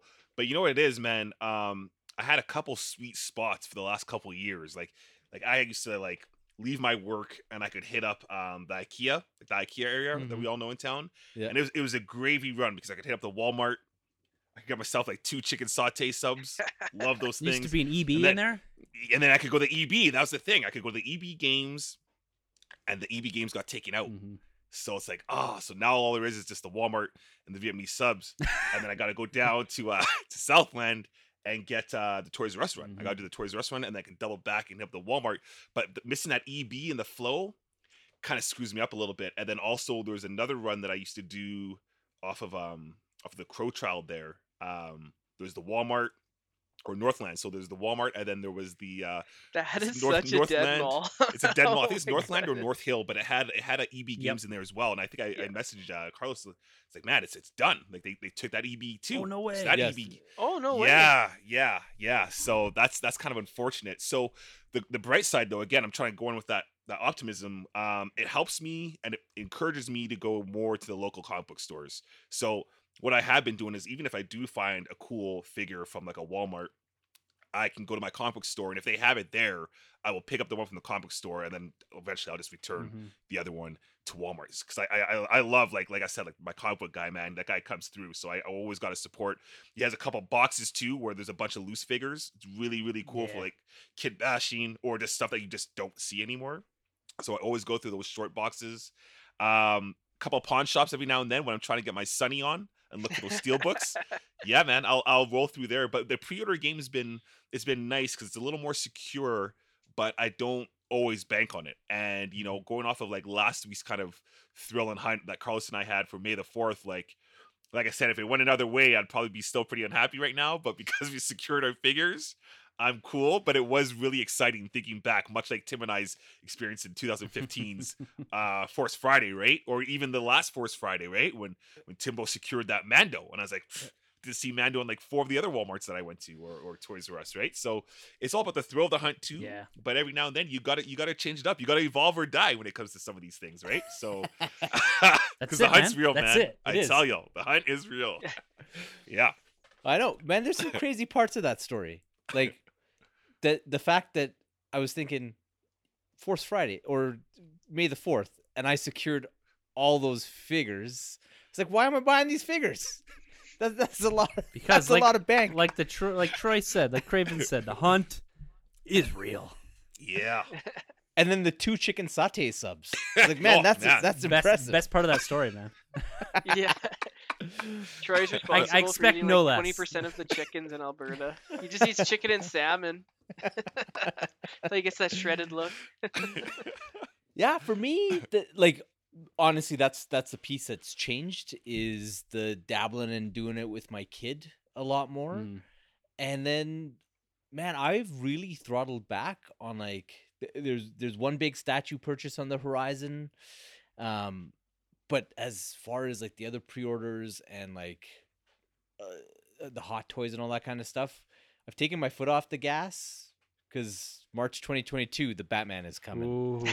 And, and, and that's uh yeah you talk about the hunt being real that Mm. hunt's going to be real and real expensive.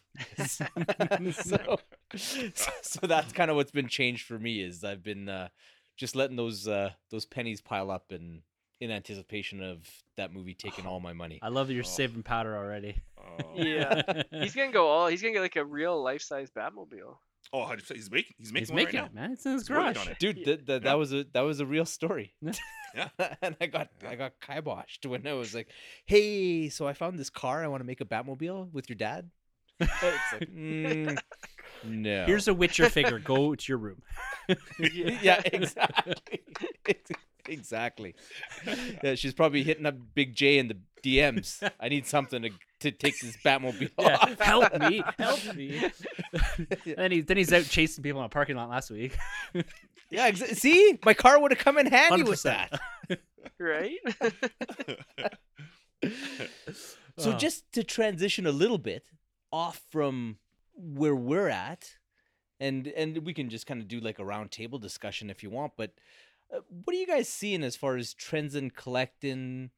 What's available? What's not available? Things that have shot up in price, kind of like I gave that example of the Batmobile at Snap, all of a sudden going from twenty four ninety nine clearance at Toys R Us to two hundred and forty nine bucks on his shelf. What have you guys kind of seen as far as um, what your experiences watching other people in the game and like Tim had touched on people just giving up, throwing their hands up in frustration because they can't get anything, or to be honest, uh, dipping back into some of the old peeps in the statue world. Like there are guys that are coming out of this pandemic in bankruptcy because they are spending money way faster than I know they can make it, kind of thing. So. Yeah, You know, the funny thing you say about about the money thing, and you know, talking to Marty up at the shop and all that, and he says like it's been mental. Because I asked him, like, oh, you every time I'm in there, you keep him busy, you keep him busy, because I always have that same fear and and that same prerogative of going and supporting him on purpose because I don't want to see the brick and mortar store disappear. And he said it's as busy as he's ever been, mm-hmm. and I think the pandemic, in one sense, has pushed people towards this hobby. And I also think that it kind of has aligned with this nostalgic era of toy collecting, this window that we all fall in, this 25 to 30, like the true vintage stuff from when we were children, have become immensely popular again. Not only because Mattel and Hasbro and that, NECA, are recreating elements of that in this quote unquote retro space, but even people going back and collecting or recollecting their childhood like i'm doing it's it's become super popular and everyone's playing to it. Things like movies and this is why i'm going hard at ghostbusters because i think afterlife is going to again cause a huge spike in people chasing after that. When they see this movie they see familiar things the ecto one the marshmallow man all this stuff. They're going oh, i can i can go buy that on Kijiji or I can find that in Walmart now. And so it's it's all about the companies, films, and even people with a bit of extra cash looking for a hobby is playing well into this nostalgia thing. Even Pokemon. Oh, People are selling like those cards are it, go online guys if you have it and type in go to an auction site for Pokemon cards and the money that is being spent is astronomical. 3 or 4 zeros larger than anything I've ever purchased. yeah, no, it's true, man. Like even even at Snap, like it's one of the most wonderful stores in this space that you can find right now in around our city, and nobody was shopping anywhere aside from the counter that he has set up for Pokemon, He said which didn't even exist last time Yeah. I was there. he told me, he said that thing, that the Pokemon alone is what allows him to bring all this other stuff in. Like he said that pays the bills, that pays the rent. And like I'm in here like digging through bins and he says the reason that I'm able to do this is because of Pokemon. Yeah, man. Well, you know, we gotta let those sunnies finance finance our hobbies somehow, right? Hey man, I got those Pokemon cards. I gotta I gotta get on them and sell them and go to Hawaii or something. That's right. The big family vacay. yeah, buddy. Yeah. How about Um, you guys? What have you guys noticed as far as trends with people collecting and what they're doing, what they're not doing, where you see the industry going? For movie collecting, the one thing I've noticed um, for physical media is stores are unfortunately paring down. Um, back in the day, like Troy you mentioned, Northland Mall, that Walmart used to be like the best, and that Best Buy used to be the best. Like every Black Friday, every Boxing Day, I was hitting up that mall doing the double, and there was like a Future Shop Yeah. in there for a little Yeah, bit the too. triple. So you Yeah, would do the right. triple. You Yeah. would do the Future Shop, Best Buy, and Walmart, and it was Yeah. fan freaking tastic. And I have some great memories lining up there. You know, getting when minus 40 degrees and driving my car there so I can get, you know, Spider-Man 2 on DVD special set and stuff like that. um, but um, yeah, physical media is falling down like in store shelves. Like they're taking up less physical space as stores. Um, have they completely gone away? No. Like every week they still have the new releases. You know, they're like, okay, these are like the new titles that are coming out, but if you go to a store and you think like, okay, like The Dark Knight, like one of the greatest, if not the greatest superhero films of all time, you go to like a Walmart, you probably wouldn't be able to find it. You know, like back in the day, you'd be like, that's unfathomable that they wouldn't have The Dark Knight, or like a film like Titanic, or you know, like Star Wars Episode Four. You know, you'd be like, that should be there. But now the catalog titles are getting less and less and less.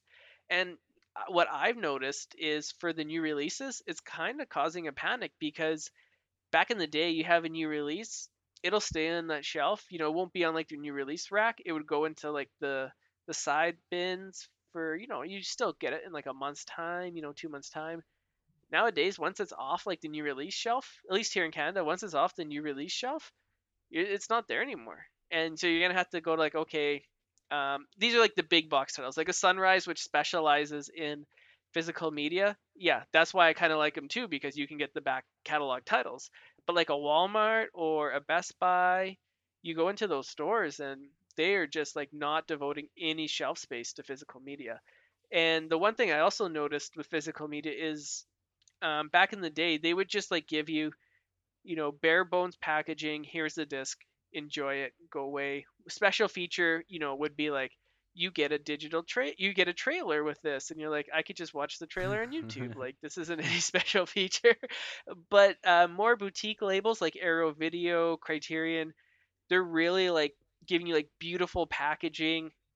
I just picked up like donnie darko on 4k and it has like this beautiful like hardcover shell and it kind of looks like a book on your shelf and it looks amazing. It's got amazing cool. artwork and the special features on this thing like it has interviews lost interviews with cast members um, you know commentary with the director stuff like that that uh, they're really like pouring more into it. So i think they're really catering to like a small niche crowd where they're like okay you know joe blow and sally blow when they go to walmart you know to pick up their milk and eggs they're not going to like stop and pick up a movie but like sanjay steelbooks he's going to be like okay i will spend you know the 40 50 bucks to get like the deluxe ultimate edition um, with like all the packaging and make it look all pretty and on 4k kind of thing so I really that you know those are kind of the two trends that I've noticed uh, with physical media. And to be honest, it was kind of going that way for a long time, but the pandemic kind of Mhm. accelerated things Yeah.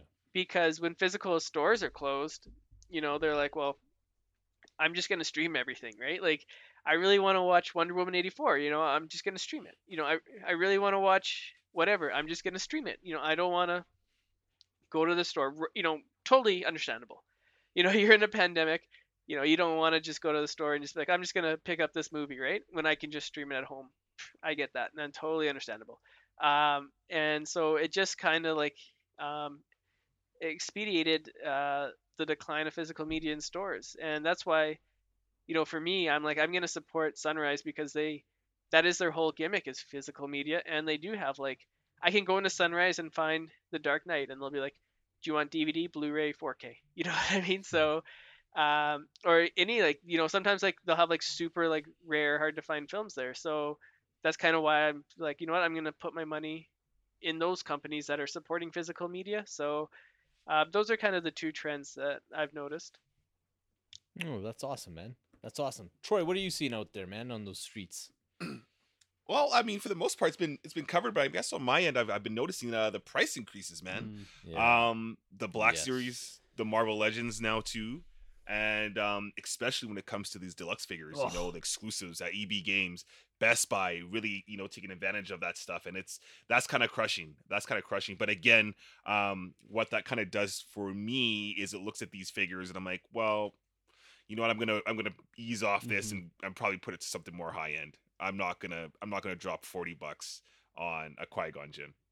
like I'm not, you know what I mean in a red card. Like I'm just I'm not gonna do that. And I've been seeing that, yeah, from the Qui Gon Jinn, from um The Infinity Saga Cal. stuff too. the Infinity Saga stuff that's coming out, and I, and and at least at least when it comes to the MCU stuff, especially stuff like that, I can kind of justify it because coming off of Endgame, like that's such a I know it's we're, we're a little ways now from it, but that that movie hit Mm. hard with people, and those figures people were really asking for.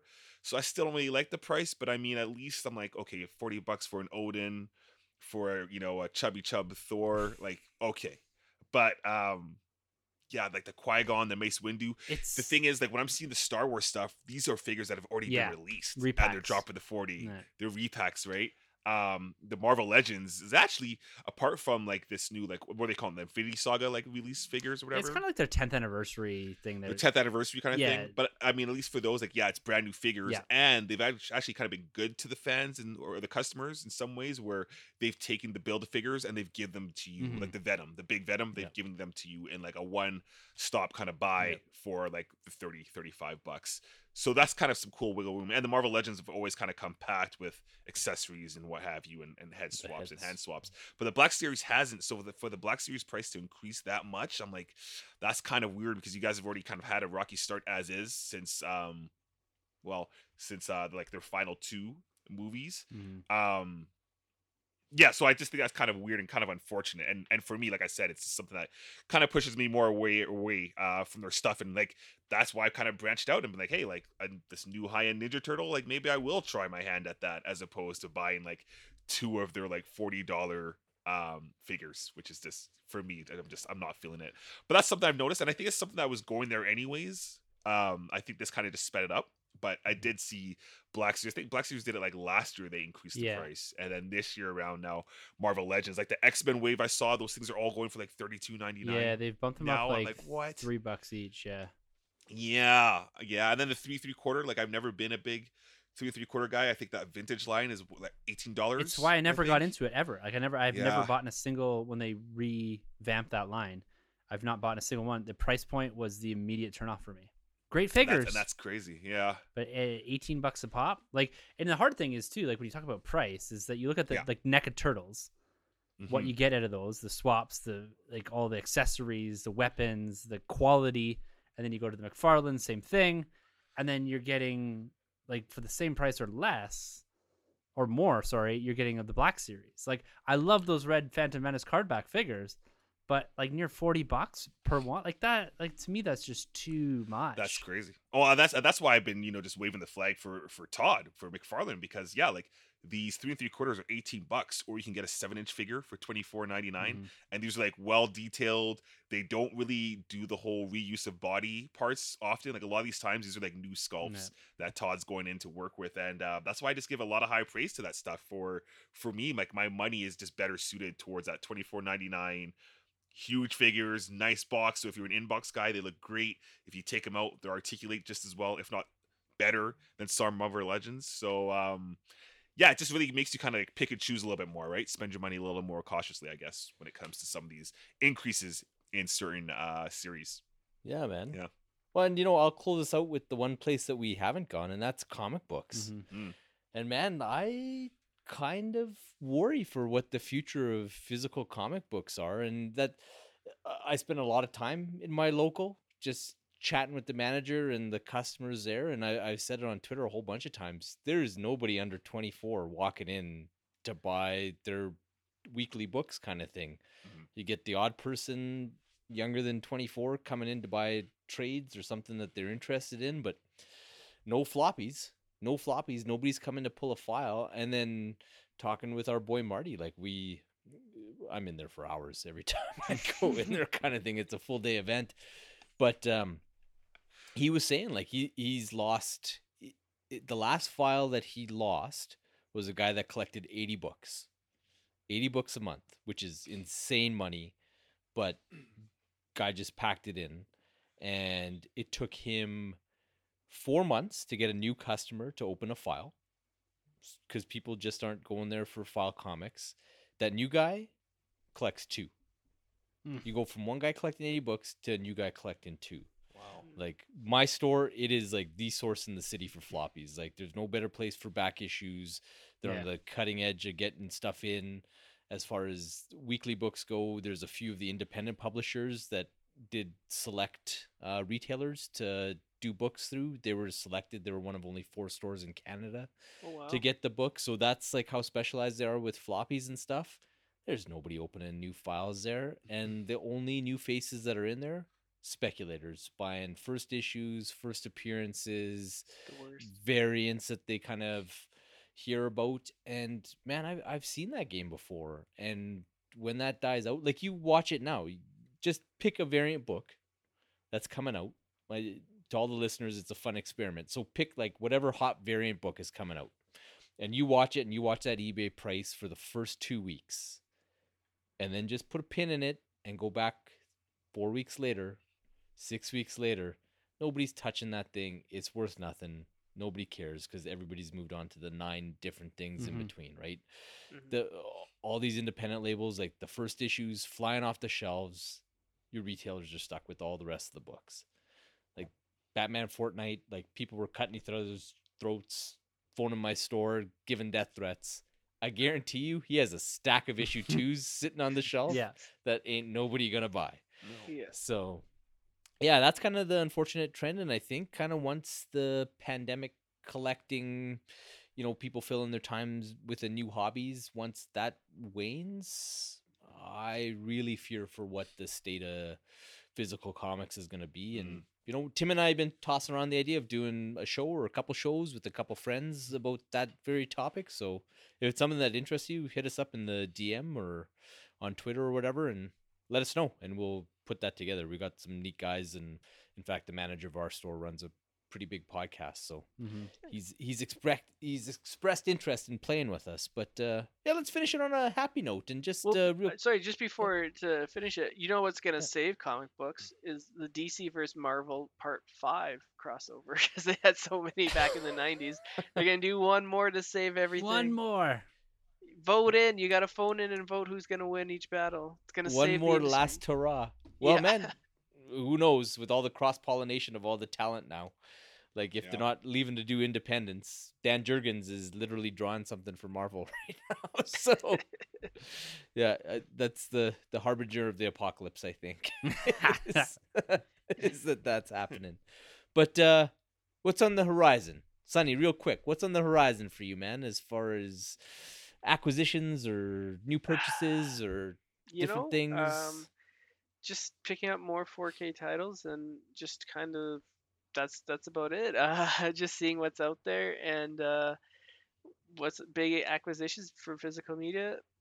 Man, there's like a lot coming out lately, coming out soon. Like Indiana Jones is getting a 4K set, so um, that'll excite some of you out there.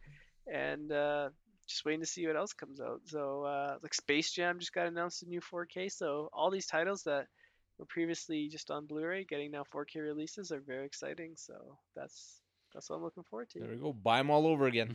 Yeah, oh, yeah, you get the DV, you get the VHS, you get the DVD, the Blu-ray, and now the 4K.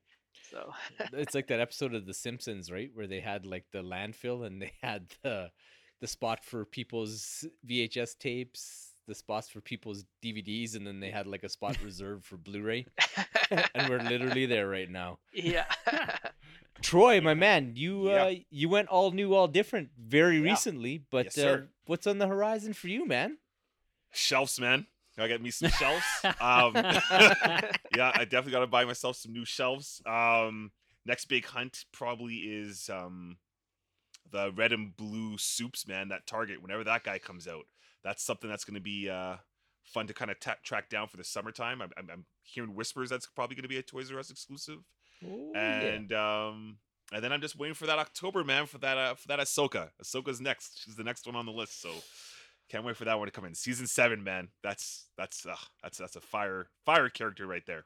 that's your jam, and I'm gonna block Yes, you on all my daughter's social media because when she sees that thing, she loves Ahsoka. So I get, look out, Can't- dude, look out. I I can't let it cross her eyes. And uh, Timbo, for you, man. Yeah, it's uh there's three main things going to dominate my not too distant future here. One, I got a hot tub, my first hot tub coming in here. Marty keeps promising it's going to be in 2 weeks, but I'm still waiting, Marty. Fingers crossed that comes in soon. Marvel Legends are back in a big, substantial way as the films roll in here. We got four films and another four Disney Plus shows, all which will have some representation in the MCU Legends space. I've got an entire Disney Plus wave on order. The Infinity Saga stuff is coming. Shang-Chi already out there. Some Black Widow two packs coming out. So I took a year off of collecting new Marvel Legends from the MCU space because they just didn't exist, and now they're all coming at once. And last but not least, certainly NECA TMNT, man. Got the latest pre-order from the April. Got that secured. I've got my accessory kit coming here. I've got Danny secured in a loot crate now. for. TMNT. So those are the the big three right now that are going to to be filling my space here, and of course the retro stuff. But those things are are definitely on tap, and almost all of them are are paid for already. So it's it's gonna be nice when they drop in, and uh, I don't have to watch my credit card go cha-ching, cha-ching, cha-ching. That'll be no, that'll be good. And uh, you know what? We've gone a little long here, so all I'll say is the Batman is coming. Yes, it is. Yeah. Yes, it is. Yes, it is. You know what, Carlos? Yes, we went long, but these are the type of discussions that I'd I'd very much prefer to go long on because I find that this gives a a fresh and new and a vastly varied scope to and perspective of collecting. And guys, we'd love to hear more about your collections, what you're seeing in collecting, what you're doing in collecting, because it is a huge focus here in the nerd room for all of us, and we all reside in different niche spaces. Some of us more broad than others, but yeah, just hit us up at the Nerdoram if you'd like to be a bigger part of this conversation, a bigger part of this show. You can find everything that we do over the nerdroom.net. The hunt is real. You can find it over on Instagram. There's gonna be exciting stuff going up hidden over this weekend into next week with all the big acquisitions that most of us has found here just this past week and the weeks to come here, guys, with collecting. It is the place to find what we are doing. Twitter, it's always a place you can find us roaming around looking for something to talk about. Our handles, like always, are the end of the episode. And I'd like to thank you guys for indulging in this incredible collecting discussion this week. And I look forward to breaking down another week in Nerd in next week's episode. We're talking all things Star Wars, Marvel, DC, and beyond. That is every Thursday, guys.